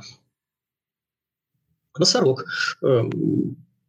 Э, Носорог давно, давно мне эта тема интересовала, причем именно шерстистого носорога, те, которые вымерли 40 лет назад, и, говорят, даже на территории там, нашей Сибири, России жили, то есть приближенные к нам существа, и, скорее всего, их даже древние люди застали. Ну, это же мощь, это красота, это какая-то такая уникальность. Э, да, я делал его из пенопласта, потом паяльником э, ну, вырезал формы э, этим пластилином э, там, надбровные дуги, ноздри делал, попьем, потом это папье-маше, заказал на маркетплейсе а, там, где-то на Озоне шерстистый пред, собрал э, каркас. Забавные были случаи, когда на строительном рынке там спрашивают, дайте вот там мне провод, они говорят, на сколько ампер, а я говорю, вот для двухметрового носорога, они не очень понимают, что для чего. И это такими вот долгими вечерами это собирается, причем еще требования хотелось бы, чтобы носорог был э, разборный, чтобы с ним можно было бы э, ну, полет, это очень сильное ограничение можно было взять, чтобы он не повредился, чтобы он не раскололся э, вот, по дороге. Поэтому э, сейчас уже технология отлажена, даже есть идеи бизнес-процесса, э, бизнес-проекта делать такие животные, и многие спрашивают. И, наверное, главный импульс, главное такое подтверждение, что я на правильном пути дал, вот, знаете, мы вот собрались фотографами у нашей вот хорошей знакомой на даче, когда вечером э, отдохнуть, пообщаться, и когда я собрал эту модель и поставил буквально в кусты, при свете там фонарика, вот под звезды, то вот взрослые дядечки и тетечки, то есть они просто на полночи проползали на коленках для того, чтобы там запускали дым машины, всякие там свет, освещение, потому что это действительно всех заводит и, ну, такое некое волшебство в нашу жизнь. Неизведанное животное, да, оно при приближении выглядит ну, по-детски, но на кадрах э, прямо натуральный. И я знаю, что многие люди, многие фотографы, сделали, сделавшие такие кадры, они потом их ну, берегут, так бережно к ним относятся, да, то есть любят кадр. Поэтому э, здесь получается и самодельное творчество, и импровизация, и мозговые штурмы, и надо что-то поделать руками, и потом сборка самой модели, она может заниматься там час или два, и коллективная фотосъемка на природе, это такие многие факторы которые, которые интересны, которые полезны. Наверное, вот в этом и ну, такой предварительный успех проекта. Слушай, а правильно я понимаю, что это, это ты просто рассказываешь, и мне немного меня напоминаешь, что э, снимаешь что-то одно, пейзаж, ну, как-то все уже понятно, хочется каких-то новых ощущений, хочется усложнить себе, самому себе жизнь, фотограф должен страдать и все такое подобное. А, да, займу, поснимаю-ка я ночной пейзаж, да, ночной, там, давай добавим туда астро, давай, давай потом добавим туда не знаю, фризлайты, а теперь еще и арт-фотографию попробуем. То есть идет такое усложнение именно из-за того, что ну, обычные вещи, они уже настолько понятны именно в плане, как их снять. Понятно, что под водой, допустим, не знаю, там миллионы этих разных животных и миллионы ситуаций, и можно снимать их бесконечно, но, в принципе, для тебя уже понятно, что это такое. И вот это вот э, увлечение артом – это, э, ну, с одной стороны, усложнение, делание своей, своей не как-то, когда ты делаешь свою жизнь более интересной, ну, вот сам процесс. А с другой стороны, как раз, когда ты уже дошел до того, что хочешь зрителю а, не просто показать фотографию, а рассказать историю. Вот у меня, во всяком случае, вот от твоих рассказов а, сложилось такое впечатление. Костя, наверное, да, совершенно верно. То есть э, у каждого фотографа есть э, некий ну, творческий путь, Э, в начале это связано ну, с удовлетворением личных амбиций, то есть надо быть там самым лучшим, ни, ни с кем не делиться. А, наверное, ну, разумный человек, он через какое-то время приходит э, к тому, что надо работать в команде, и причем в команде ну, научиться использовать сильные стороны, сильные стороны каждого участника, потому что да, мы все разные, и э, ну, вот мне по-человечески нравится что-то мастерить руками. То есть у меня дома лаборатория, я тут сижу паяю, я э, премиальный клиент Алиэкспресса, у меня много радиодеталек, я, да, и э, есть э, ну, в загородном доме целая мастерская, там тоже я что-то вот изучаю сварочный аппарат, то есть собираю какие-то рамы, ну, это просто одна из тех сторон, которая мне близка, которая вот, ну, самодельничество, да, близко, вот, э, ну, наверное, я вот на стыке этих направлений и что-то свое ищу. Вот, поэтому показать, не показать, ну да, просто и самому интересно, и вроде бы и людям интересно. Но мне Какие кажется, что это вообще пока показывает о творческом росте человека и фотографа. Все, все задумались. Какие... Все, все задумались, да. Потому что а, усложнение собственной жизни в, в плане как-то удивить, удивить зрителя, удивить своего клиента, да, может быть, это и есть тот самый творческий прогресс. По-другому ты... еще называют его шилом, знаешь, Ши... да? Ну, шило, шило, да, шило это по-русски. Э, ну, я, я, я думаю, что э, если применить бизнесовый подход, то это не является конечной стадией э, вот, развития творческого человека или, там, в частности, фотографа, потому что на самом деле можно и дальше двигать. Да, есть удовлетворение собственных амбиций, собственно, э, вот, как сказала Шила, но я считаю, что э, фотография, она как творчество и средство самореализации, она действительно и развивает человека. То есть это не является конечной целью э, ну, доказать обществу, что я самый лучший ну, в какой-то узкой либо широкой теме, что я могу быть э, ну, там, победителем, получить э, ну, награду заслуженную, там, мировую. Вот. И э, ну, например, то, что я знаю, что и здесь участники, ну, ты, Константин, ну, например, э, проведение мастер-классов, введение каких-то образовательных порталов, это принципиально э, более высокий уровень, э, когда попытка на коммерческой или не на коммерческой основе э, вот, э, развитие э, чувства вкуса, развитие творческих навыков – это значительно более высокий уровень, чем просто индивидуал, который достигает лучших результатов. Но если вот забегая вперед, есть уровни, которые и выше э, того, который вот является э, преподавателем фотографии, либо там, может быть, э, фотогидом или открыватель э, для того, чтобы, ну, те, те люди, которые делятся собственным опытом, конечно, это, это уже более высокая, высокий уровень э, развития, чем ну, просто крутой фотограф. Ну, популяризация по сути происходит. Да, популяризация, да. И уже движение в сторону сделать мир лучше. То есть там и приобщение детей будущих поколений. Это может быть и в сторону экологии уклон, что кто-то посмотрит на наши прекрасные природные фотографии и, не знаю, не станет браконьером условно, да, или там э, поможет э, как, какой-нибудь птичке, или как-то по-другому жизнь сложится, или продолжит свое образование. Это все в мире связано.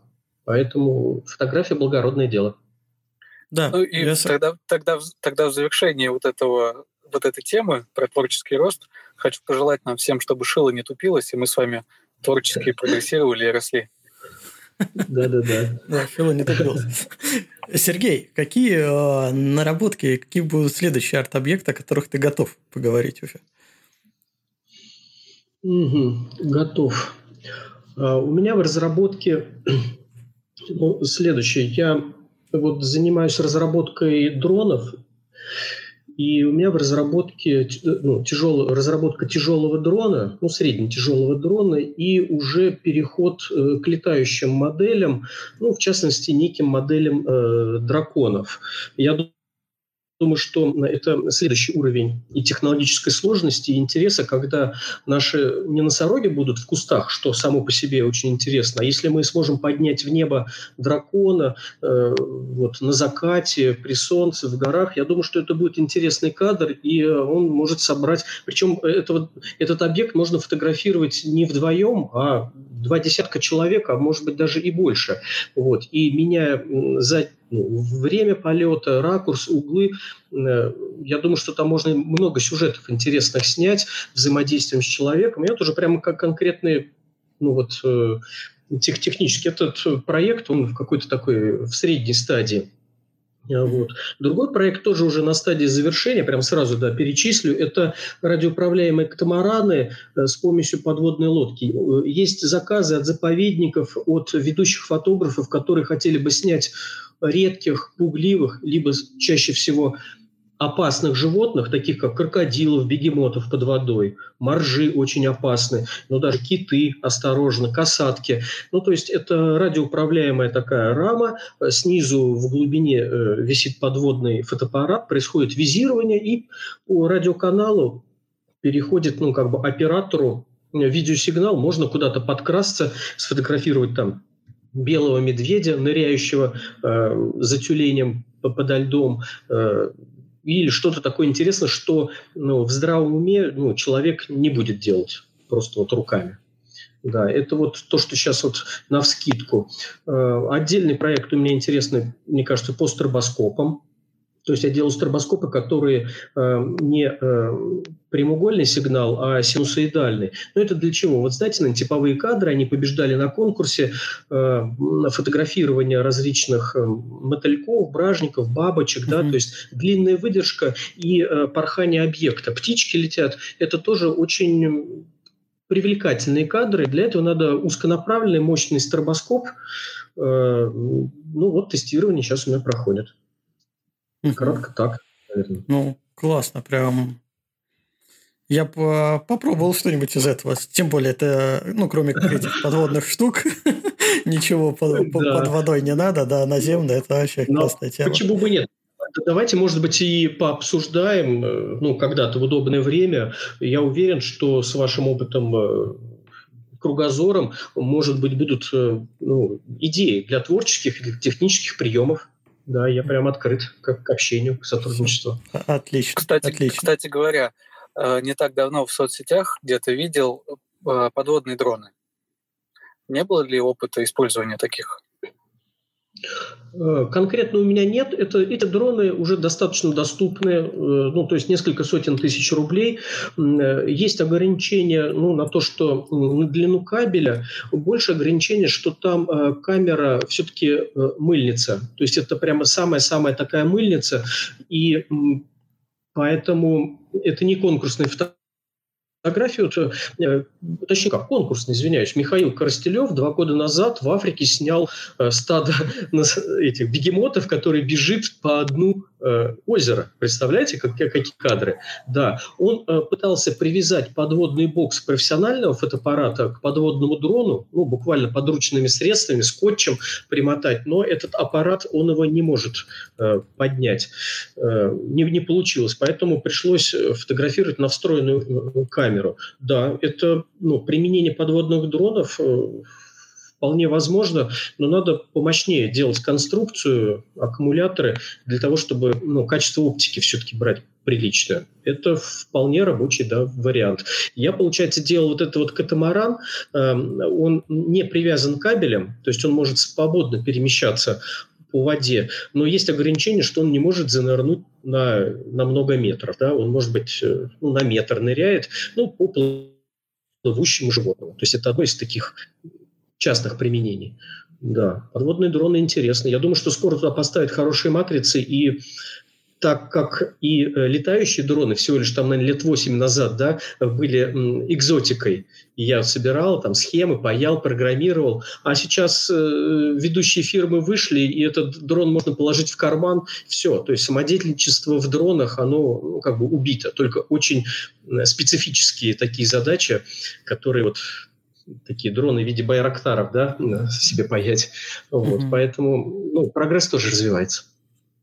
Слушай, а если говорить о конкурсах, а, вот ты уже упоминал на протяжении нашего разговора, что не приветствуется какая-то там сложная постобработка, тем более дорисовка. А, ну, в принципе, вообще в фотографии дикой природы это, это нормально, да, что фотография должна быть натуральной. А, вообще, какой порог постобработки, что допускается, если мы говорим о конкурсной фотографии, которую ты ну, и снимаешь, либо планируешь, что потом будет она участвовать э, в каких-либо конкурсах? Уровень обработки минимальный. Алло, меня слышно? Да, да. Да-да-да, конечно. Ага, извиняюсь, да, что-то у меня тут потерялось. А, извините. А, вы знаете, это у меня получается так как-то изначально такое ну, требование, что ли, к самому себе, оно ну, строго не обосновано. Я практически фотошопом вот в части коллажирования не, не использую. Какая обработка? В подводной съемке, особенно в мутных водах, к сожалению, практически невозможно обойтись без засветки. Это засветка, это э, в мутной воде, это взвесь, как, которая находится в воде, и она всегда портит кадр. Поэтому его надо вот э, заниматься ретушью. Э, Коллажированием там убрать э, рыбку, стереть из кадра, либо передвинуть, нет, это не допускается. Поэтому минимальная корректировка для подводной съемки – это ну, контрастность, может быть, немножко э, как, ну, как кадр, как кадрирование сделать, да, обрезать и ну, убрать взвесь. Но убрать взвесь, но не значимые объекты. Вот. Для фотоконкурсов мировых у нас есть три. Это вот VPI, Wildlife Photographer of the Year, да, GTD и «Золотая черепаха». Ну, каждый для себя выбирает. Ну, по крайней мере, это по статистике самые массовые. У них аналогичные требования. Э, все подводные фотографы эти требования знают ну, наизусть. Да, не, нельзя. Угу. Многое нельзя. Угу. Но, ну, кстати, это меня удивило, когда я был, извини, пожалуйста, на угу. мастер-классах вот, э, по съемку там, э, ну, звездных треков, да, или там как, когда это вот я слышу, что допускается, там раз, взял 200 кадров, склеил, ну, хорошо. А потом говорит, а передний план я взял из другой экспозиции, из утренней. Так ничего себе, у меня даже так как-то фантазии не хватило бы, да. Вот, поэтому это меня как бы удивило, что я думаю, что у нас так са- са- самоограничения достаточно сильные. Нет, ну тут можно понять, потому что конкурс, который нацелен на э, дикую природу, да, он так же как конкурс, который нацелен, например, на репортаж или тем более на какой-нибудь, не знаю, репортаж из горячих точек, он не подразумевает э, манипулированием людей, людьми, зрителями. Да, то есть оно должно быть так, как ты снял. Это твой навык, твое умение, твой опыт. Вот это, это все в, в этом кадре, это ты, да, как автор. А если мы говорим о художественной, ну и в частности там ночной фотографии, то у нас наоборот там развязаны руки в том плане, что ты хочешь показать то, если мы тем более говорим о треках, которые мы глазами вообще не видим, да, ты хочешь показать то, что мы нам либо тяжело увидеть, либо мы не можем увидеть. И тут на передний план выходит э, качество картинки, потому что техники, что под водой тяжело, что на суше в ночное время и тяжело. И там уже начинается свое вытягивание. Но это лирика. А, давай дальше про а, ночную фотографию. А, классический вопрос, который практически всем задаю спикерам из разных жанров. За 38 подкастов мы уже с многими поговорили. А, есть ли место в подводной фотографии, есть ли место для коммерческой подводной фотографии? Если есть, то а, кто те заказчики, которые готовы либо купить фотографию, либо заказать съемку? Вот я могу представить э, на вскидку, кто, кто бы это мог быть, э, какая-нибудь фотография в научных целях, когда э, популярные журналы либо научное сообщество хочет получить э, фото, либо фотодоказательства какого-то животного подводного, ну, которого действительно тяжело найти или тяжело сфотографировать. А какие могут быть вообще варианты? Сталкивался ли ты в своей практике? Можешь ли ты себя назвать в том числе и коммерческим подводным фотографом? Нет, конечно же, я не коммерческий подводный фотограф. У меня основной, то есть я занимаюсь, э, у меня собственный бизнес есть, IT-компания, и уже 29 лет, то есть я там зарабатываю все основные деньги, и потом их ну, по сути, трачу на вот это хобби, на подводную фотографию. То есть баланс именно так распределен. С э, подводной фотографии практически никаких дивидендов нету. Ну, я имею в виду, что э, финансовых, и, по крайней мере, э, в России. Но, но в смежных областях можно. Что я имею в виду? Ну, например, можно поработать инструктором по подводной фотографии. То есть курс, есть такая тема, но целевая аудитория очень узкая и затраты на то, чтобы ну, как бы подготовить, э, ну, целевая аудитория не очень, то есть там не массовые. Вот. У меня были из коммерческих вещей, я сейчас экспериментирую э, NFT, ну, знаете, продажи токенов за крипту, да, то есть вот там uh-huh. на OpenSea это тоже может быть отдельная тема, потому что там подводная фотография имеет свою нишу, но тоже надо будет свои подходы, там немножко другие, как бы ранжированы, там не красота фотографий, тем более там вообще никакой привязки к фотошопу, вот другие. Э, есть платные мастер-классы, но вот мне платили в Европе, я выступал Финляндию, э, да, то есть прямо и билет, и выступление, 200 евро за час выступления дают они, да. Э, вот. Фотоальбомы не приносят подводные то есть это сколько затратишь, максимум отойдешь свои деньги. Может принести то, что я сказал, если профессионально проводить стратегические э, фотосессии, ой, стратегические э, фасилитации, стратегические сессии для фотографов.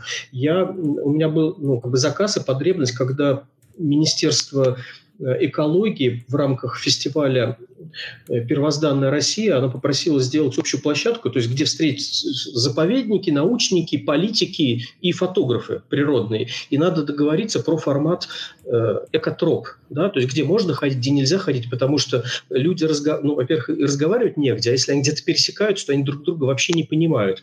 Вот. И поэтому, может быть, ну, то есть подход такой, что идти не только к людям, как обычным фотографам, но и э, в бюджеты, в государство, э, вот в госзаказы. Там тоже можно посмотреть. У меня есть группа, и была идея описал маркетплейсы по фототурам. Это тоже, может быть, где-то будет интересно, хотя такие есть. То есть сам как э, фототурщик я ну, для себя принял решение, что это немножечко не мое.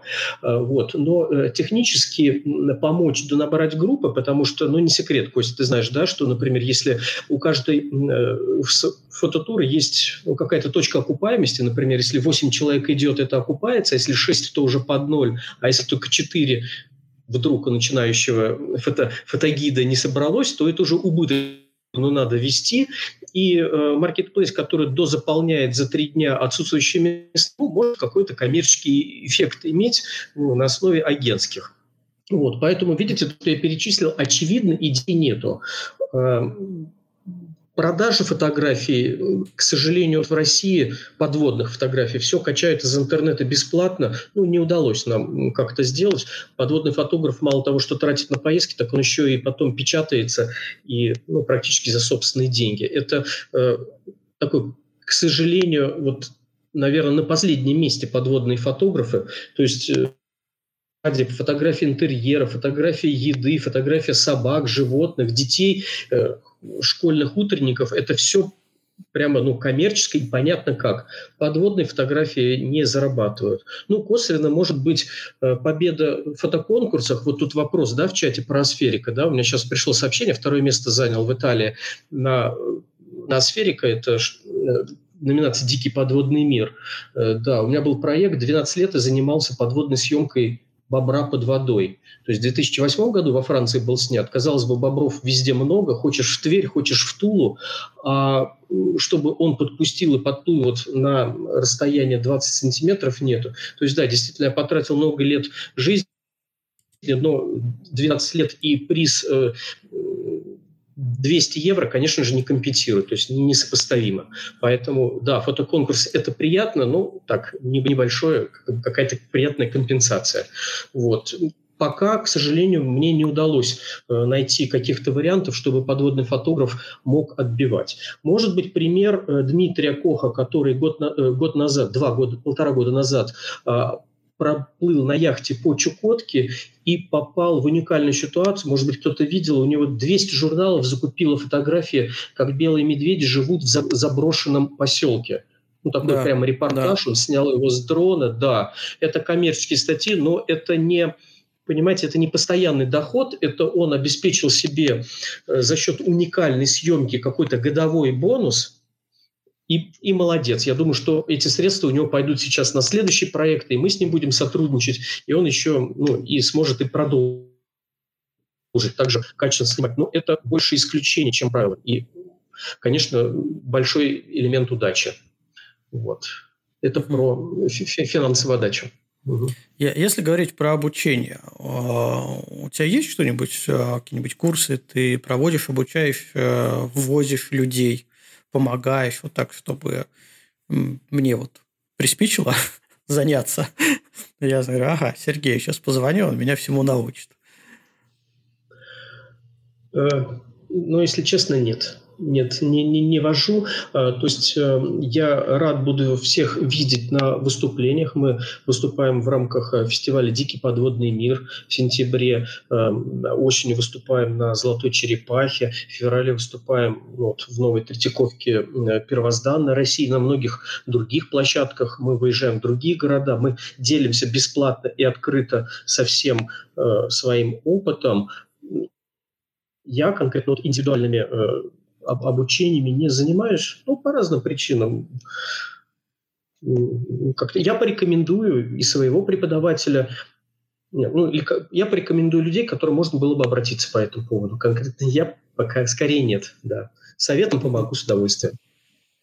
Ну, это обычно отличает творческого человека, что очень тяжело свое творчество, именно свое творчество поставить на какие-то коммерческие рельсы.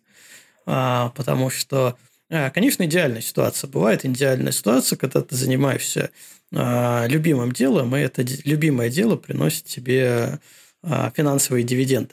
Но вот если ты говорил, что подводная фотография на последнем месте в плане коммертизации, то, наверное, пейзаж, он на предпоследнем месте, где-то там вот внизу висит, потому что очень тоже тяжело монетизируется – ну, во всяком случае, лично для себя я сделал вывод, что это мое хобби, это мое увлечение. Я действительно хочу, чтобы а, классных фотографий в мире было больше, классных фотографов было больше, и это взрастит нашего зрителя. Все, все же знают вот эти вот, а, вот это нытье в интернете, что вот зрителю все равно, он все равно не понимает, не отличает и а, потребляет какой-то низкопробный контент, ну так надо снимать хорошо, надо снимать классные фотографии, надо показывать эти классные фотографии, надо с ними делиться, тогда и зритель подрастет. не только фотографы подрастут, а, потому что, ну, не секрет, что фотограф может быть известен, а, например, только в фотосообществе. То есть фотограф известен среди фотографов. Да, это как это я занимаю первое место по рейтингу моей мамы. А, а может быть, фотограф известен а, общедоступной публике, да, за пределами фотосообщества. И это две разные вещи. А, вот мне кажется, что то, что э, чем ты сейчас занимаешься, да, показываешь фотографии, вот эти все выступления, а, оно, конечно, в большую степень а, ориентировано на фотографа, потому что, ну, кто из неинтересующихся подводной фотографией пойдет слушать э, лекцию про подводную съемку на первозданной России, например? А, ну, только люди, которые уже, уже начинают этим интересоваться. Но тем самым, вот рассказывая вот это все, популяризируя, а, ты сподвигаешь фотографов э, снимать лучше, больше и все это дело показывать. Поэтому в итоге все это выливается и на нашего зрителя, обычного зрителя. Поэтому за такую популяризацию я всегда руками, ногами прям просто как-то жму руку, респект и уважуха, да, если по-простому. А, слушай, а, мы уже там почти два часа говорим, да, так быстро время летит. Да. А, какие-нибудь курьезные случаи? Любимая моя тема в последнее время, потому что я коллекционирую различные курьезные случаи в разных сферах фотографии. О, как. Ну, я тут прям сходу штук пять могу рассказать. Давай. Наверное, что приходит на ум. Такой вот... А. Слушай, сейчас тебя перебью, потому что вот а, да. до этого мы говорили с Юлией, с Юлией Втюриной, а, макрофотограф ага. на Эльтоне, она с нами была. А, да, и когда я ее попросил рассказать курьезный случай, он говорит, слушай, ну какие курьезные случаи у макрофотографа? Нет у нас курьезных случаев. И вот твое, что ты, я сходу могу прям пять штук рассказать, давай рассказывай. Все, да, хорошо.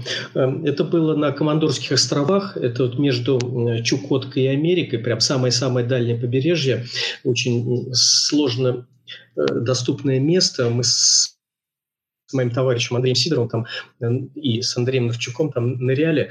Ситуация была такая, что завтра надо идти на лежбище и нырять с тюленями. Э, то есть это сивуч, северный морской лев, большое мощное животное, морские котики. И для того, чтобы к ним приблизиться, мы сделали э, за ночь костюмы, которые их напоминают. Ну, по сути, это резиновые охотничьи неопреновые костюмы, но только я раскрасился в цвет э, сивуча, северного морского льва, а товарищи э, были в серых ластах, в серых костюмах, они пошли на морских котиков. Вот, и когда мы на побережье нырнули прямо в самое лежбище с побережья, то сразу же ко мне приплыл, ну, вначале сивуч-сикач. А, ну, это мощное животное, ну, то есть это до тонны весом. Это просто гигантский медведь, который под водой перемещается со скоростью, что фотоаппарат не успевает фокусироваться. Он просто очень опасный. У него голова, ну, просто гигантская. И он сразу во мне опознал э, незнакомого молодого самца, а я в желтых вот ластах, там у меня был кадр, да, и э, ну, мне было очень страшно. Мы с товарищем э, прижались друг к другу спинами, потому что ну, такой зверь на глубине, он просто хозяин положения. Он э, посмотрел на нас, поморгал и уплыл. Но и после этого э, ко мне приплыла самка. Вот. Одна была из гарема этого Сивача, у него было 10 самок. Вот одна из них приплыла, но они тоже э, помельче, конечно, чем Сикач. Ну, 300 килограммов, 200-300 килограммов. Э, такая девушка, и повернулась ко мне спиной и стала оказывать ну, различные знаки внимания, просто прижимаясь ко мне. И ну, не получив э, какой-то обратной связи, посмотрела так через плечо очень разочарованно и уплыла. То есть это было достаточно мило, но то есть то я из, э, из, из чувства страха, то в чувство фотографии Конечно, когда животные тебя принимают в свою стаю и за своего, и с тобой же так ведут, но это даже не курьез, это большой опыт для жизни. Да, прикольно.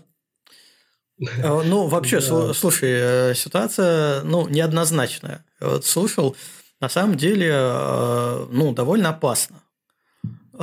Возникает вопрос, э, ты после этого случая перекрашивался под животные, чтобы к ним приблизиться, или, решил, что этого достаточно опыта? Я этот цвет поддерживаю. Э, более того, я даже в ласты вставлял блестящие такие э, фольгу, которая напоминает э, ну, блесну, по сути, чтобы больше приплывало акул, сивучей и прочих барракуд. Вот. Тогда будет возможность ну, качественнее отсняться. Но да, риск, риски есть. Эм, из таких ну, тоже серьезных случаев, которые больше, наверное, впечатлили – нет, давайте про курьезный, да. Ну, действительно, выглядит как будто это а, короткий случай. А, с Мишей Кутузовым а, плавали в Дахабе на побережье, прямо на городском пляже, э, Красное море, прекрасно, воды э, чуть выше э, груди, на берегу, тепло, загораем и фотографируем манту. Манта, ну, по сути, поролоновая манта с коса, с, с каркасом, который здесь тоже вот была в ленте э, показана, она из-под воды выглядит как натуральная. Тут, через некоторое время к нам приплыла возрастная ну, бабушка и очень нас качественно отругала, потому что мы обманщики, потому что мы фотографируем не настоящих животных, мы обманываем людей, а потом наверняка еще с этого какую-то выгоду будем иметь. А и говорит в заключении, что вот берите пример с других. Вот вчера настоящие фотографы, вот там за углом э, в заливе, они вот фотографировали манту, которая им далась э, с большим трудом, и фотографии вот у них настоящие, а у вас все это подделка. Но мы не стали разочаровывать, что на самом деле мы, это и были же мы вчера, просто в другом месте, а слухи разошлись, и фотографии, они выглядят как, э, как настоящие. Ну, вот так вот нас упрекнули. Да. Давай вот. еще. А, так, вот еще я подготовился, еще давай заключительный такой, чтобы уже не да. перегружать. Про звездные треки, Кость, я тебе благодарен, когда вот сейчас вот на Эльтоне ты дал мне, э, ну, я частично участвовал в твоем мастер-классе по поводу э, съемки звездного неба, да, там в разных режимах. И я упомянул про ту ошибку, которую я допустил, то, что, э, по сути, при э, э, вот этой серийной съемке у меня фотоаппарат, несмотря на то, что находился в в режиме ручного фокуса он все иногда делал попытку движения вжик-вжик что-то еще найти. Поэтому у меня были некоторые кадры в фокусе, звезды, да, а некоторые ну, не в фокусе, они просто ну, за, за, засветкой, то есть большое пятнышко. Mm-hmm. Так получилось, смотри, какой интересный момент. Тем не менее, я эти 300 кадров э, с учетом брака и всего за, за, загрузил вот в ту программу, которая склеивает треки. Курьез в том, что когда склеились треки, где э, звезды точечные и звезды, где размазанные, то я увидел э, на этих треках азбуку Морзе. Я просто сам занимался в радиокружке, я знаю азбуку Морзе. Так вот, э, там было три точки тире. Это тот сигнал, который послали звезды, Вселенная, реликтовое излучение или что там у нас было. То есть я напомню, что что же на каком языке, чем со мной, получается, небо разговаривало. Но это, это буква, это буква алфавита, это Ви, Виктория, э, победа. Ну, а на э, кириллице, на русском алфавите это буква Ж. вот, поэтому вот небо мне так вот сказало тысячекратно треками вот эту букву, гигантскую Ж. Вот. Да, классно. Я тогда Интересно, тоже еще, еще расскажу, расскажу одну историю по поводу того, что там тебя бабушка ругала. А у меня был такой случай в Норвегии на Лафатенах, когда мы туда ездили зимой, и это была зима практически без снега что позволило мне а, спуститься к воде, вот в самом там фотографируемом месте, а, с моста все снимают, вот эту вот красную деревушку на фоне скалы, если загуглить Лафатенские острова, фотографию, то 100% увидишь эту фотографию.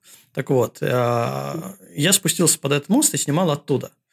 А, потому что зимой по снегу там спуститься нельзя, там очень огромные камни, валуны, но просто ты сломаешь ногу, потому что не видишь, куда ее ставишь. А с учетом того, что снега не было, мне удалось туда спуститься и снять довольно интересный кадр э, на фишай. То есть 80 градусов, я потом подправил э, фишай на искажение, получился кадр – и, естественно, я его быстренько закинул э, в Инстаграм. А через пару дней мы туда приезжаем, там всегда очень много фотографов, э, и я смотрю, что где-то в том месте, где я снимал, ходи, ходят несколько ребят, китайской наружности. Ну вот, но они не китайцы оказались, потому что говорили по-английски, а, и что-то усиленно ищут. И проходя мимо них, я увидел на телефоне а, свою фотографию, что заставило меня прислушаться, и они ходят, смотрят на эту фотографию, говорят, да вот откуда-то отсюда это снято было. Вот прям вот, ну вот видишь, вот, вот мост, вот это. А единственное, что они не учитывали, что это фишай, которого у них, естественно, не было. Я так подумал, говорю, ну, ребята, удачи в повторении, но специфика все-таки присутствует. Поэтому да, бывает такое. А, так, э, Сергей, я думаю, что мы сегодня очень классно поговорили. У нас в завершении всегда есть э, небольшая рубрика, называется «Несерьезные вопросы от Руслана». Руслан у нас специалист по курьезным вопросам. Не знаю, насколько он подготовился сегодня, но обычно эти вопросы не подразумевают какого-то серьезного ответа, а просто под конец разрядить серьезную обстановку нашего подкаста. Руслан, что у тебя там наготовили? Ох, сегодня такая серьезная тема у нас была, и сложная как технически, так и э, человечески просто спуститься под воду. Я просто сидел, все это переживал, и как-то не смешно мне было все. было очень интересно, познавательно. А, ну, у меня вот такой вопрос э, как раз в ту тему, чтобы таким э, нубам, как говорится, как я, которые не хотят лезть на 30 метров под воду. Я очень люблю плавать. Э, я живу в Болгарии, на Черном море, и меня такое летом обычно вот залезаю в воду и могу там километров 10 просто плавать туда-сюда, как ненормальные, вдоль пляжа, там просто рассматривать какие-то э, на дне скалы и так далее. Но погружаться ниже ну, не знаю, на 5 метров. Я так не засекал, у меня нет э, этого устройства, которое меряет глубину. Э, я никогда не, пробовал, потому что у меня нет не оборудования, ничего, просто обычные очки и все, и вперед. Даже сноркелем не пользуюсь, потому что как-то не получается. Вот. Поэтому а, вот такой у меня вопрос. А, еще беря в расчет то, что мы последний раз разговаривали о макрофотографии, и вот в, в макрофотографии есть такое понятие, как студийная макрофотография.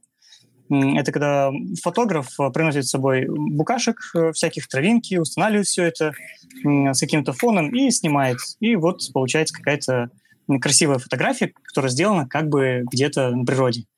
Вот, э, существует для вот таких вот э, товарищей, которые не умеют хорошо плавать, возможность... Для меня. И да, вот, ну для нас, да, здесь, для нас с тобой как минимум. Возможность плавать глубоко и с оборудованием погружаться, да, погружаться. Притащить какой-нибудь тазик, я не знаю, и в этом тазике оформить, э, снять какую-нибудь подводную фотографию. Вот вообще таким занимаешься, когда-нибудь занимался? Потому что, в принципе, ну, как бы технически такая возможность есть, да? Или все же тут э, вопрос э, самого процесса и, как, как, как говорится, ощущения не те? Вот расскажи нам, пожалуйста. Да, спасибо. Спасибо за вопрос, Руслан. Э, а можно и так, и так. То есть, когда я погружаюсь, я иногда беру э, с собой подводную студию. Э, например, э, есть кадры, и они там в моем портфолио. Это Магадан подо льдом ночью. Я снимал креветок, которые расположены... То есть это берется обыкновенная бытовая... Это, как ее... Ну, терка для белья, ой, для посуды, вот, прям которая в хозяйственном магазине э, куплена, и э, на ней замечательно выглядят креветки. Я ее их э, ну, пред, предварительно эту терку раскрашивал э, лаком для ногтей разноцветным и фотографировал э, переделанным объективом э, из фильмоскопа. То есть получается, что я с собой все, э, все вот эти аксессуары тащил и делал маленькую макростудию прямо под водой. И это было да, второе место на фотоконкурсе Nikon, потому что это чистый кадр, без подделки, он как вот есть. С другой стороны, были съемки, когда вот на коронавирусе мы сейчас были вынуждены там изолироваться, и тоже ж так очень захотелось. И я сделал скульптуры из пластилина всех-всех рыбок и осьминогов, и акул, и касаток, и рыб там амфиприонов, ну, Немо. Вот. И э, сделал целый сюжет, и сфотографировал их в ванне с разной глубиной резкости на макрообъектив с интересными фонами, и этот репортаж National Geographic себе взял. Поэтому, да, можно и в ванне, можно и в тазике. Ну, вот, вот я это говорю, вот Костя, вот Антон. Вот. А какие шутки, как, как можно здесь вообще шутить, когда человек, вот ты решил, давай э, упростим все и сделаем всю студию. Он говорит, да, можно, я возьму с собой студию под воду. Мы все это усложним и сделаем намного круче. Браво. Ну, это, это про, профдеформация. Профдеформация. Да. Слушай, действительно, кстати, а, я вспомнил, что было такое замечательное время коронавирусом. А, Сергей, сильно ломало вообще без возможности куда-то поехать?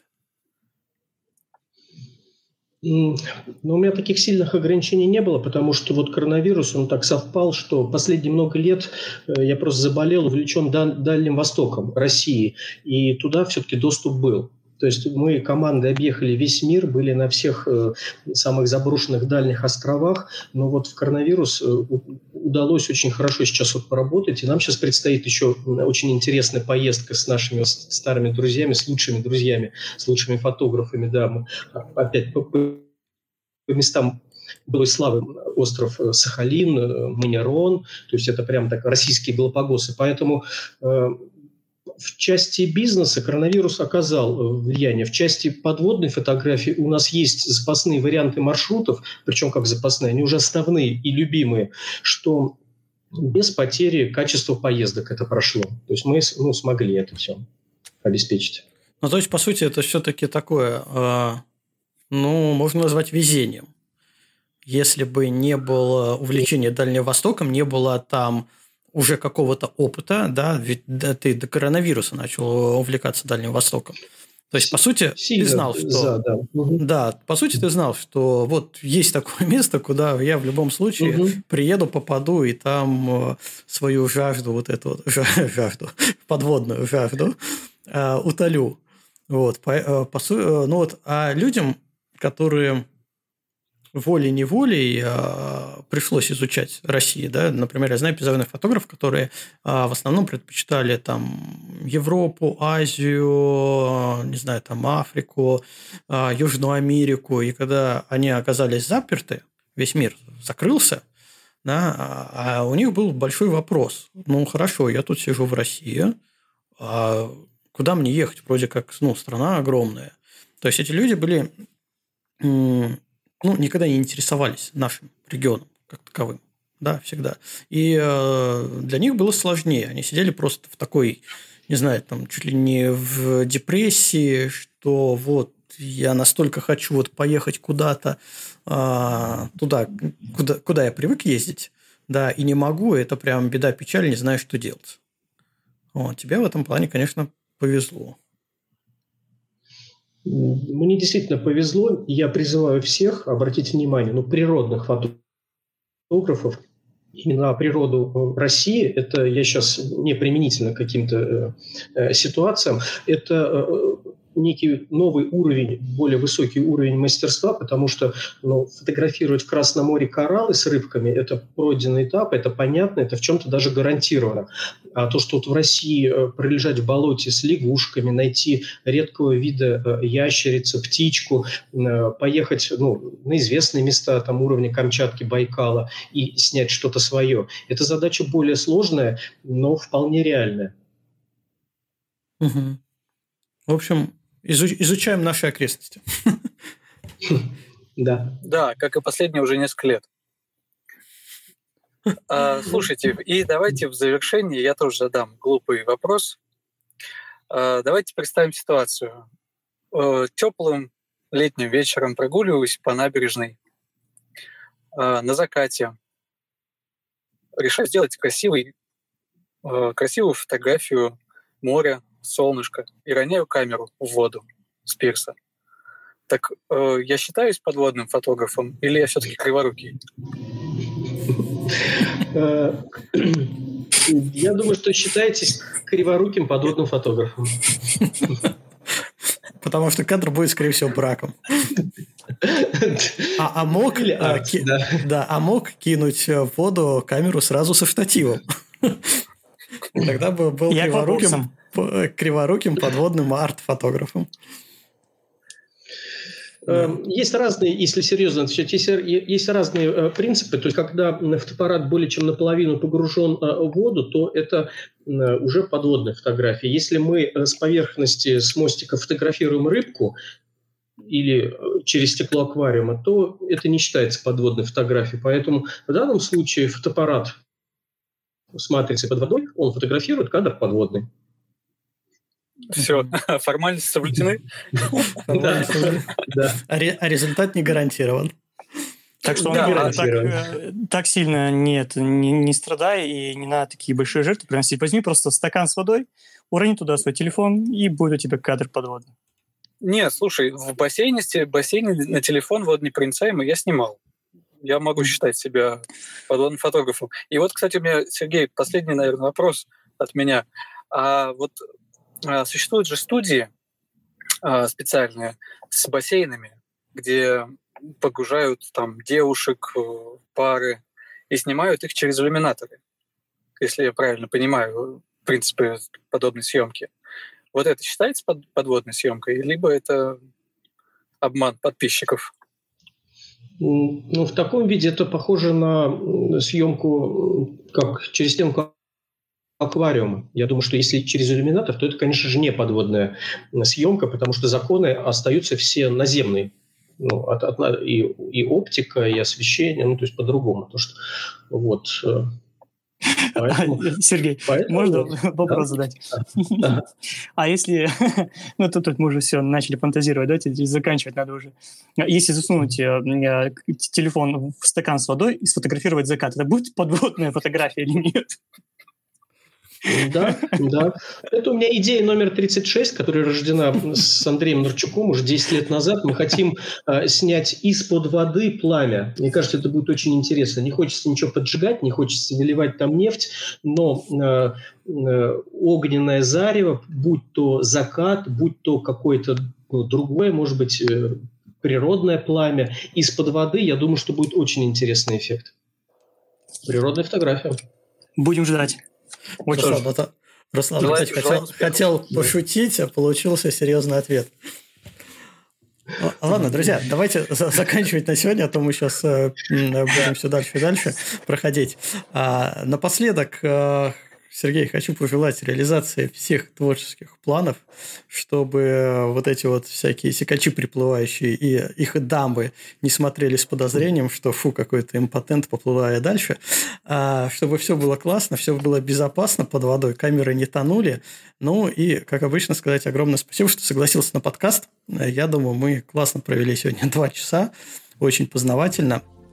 Поэтому всем Э, хотя Сергей говорит, что ничего не преподает, но популяризирует научную фотографию, ой, э, подводную фотографию, поэтому всех Сергея советую, конечно же. А, и спасибо, что согласился с нами поговорить. Все, со всеми буду прощаться, вы тоже тогда прощайтесь. Э, до новых встреч в следующих подкастах. Спасибо большое за то, что пригласили. Спасибо. Спасибо, что были с нами. Всем пока. Всем пока. Всего хорошего. Пока.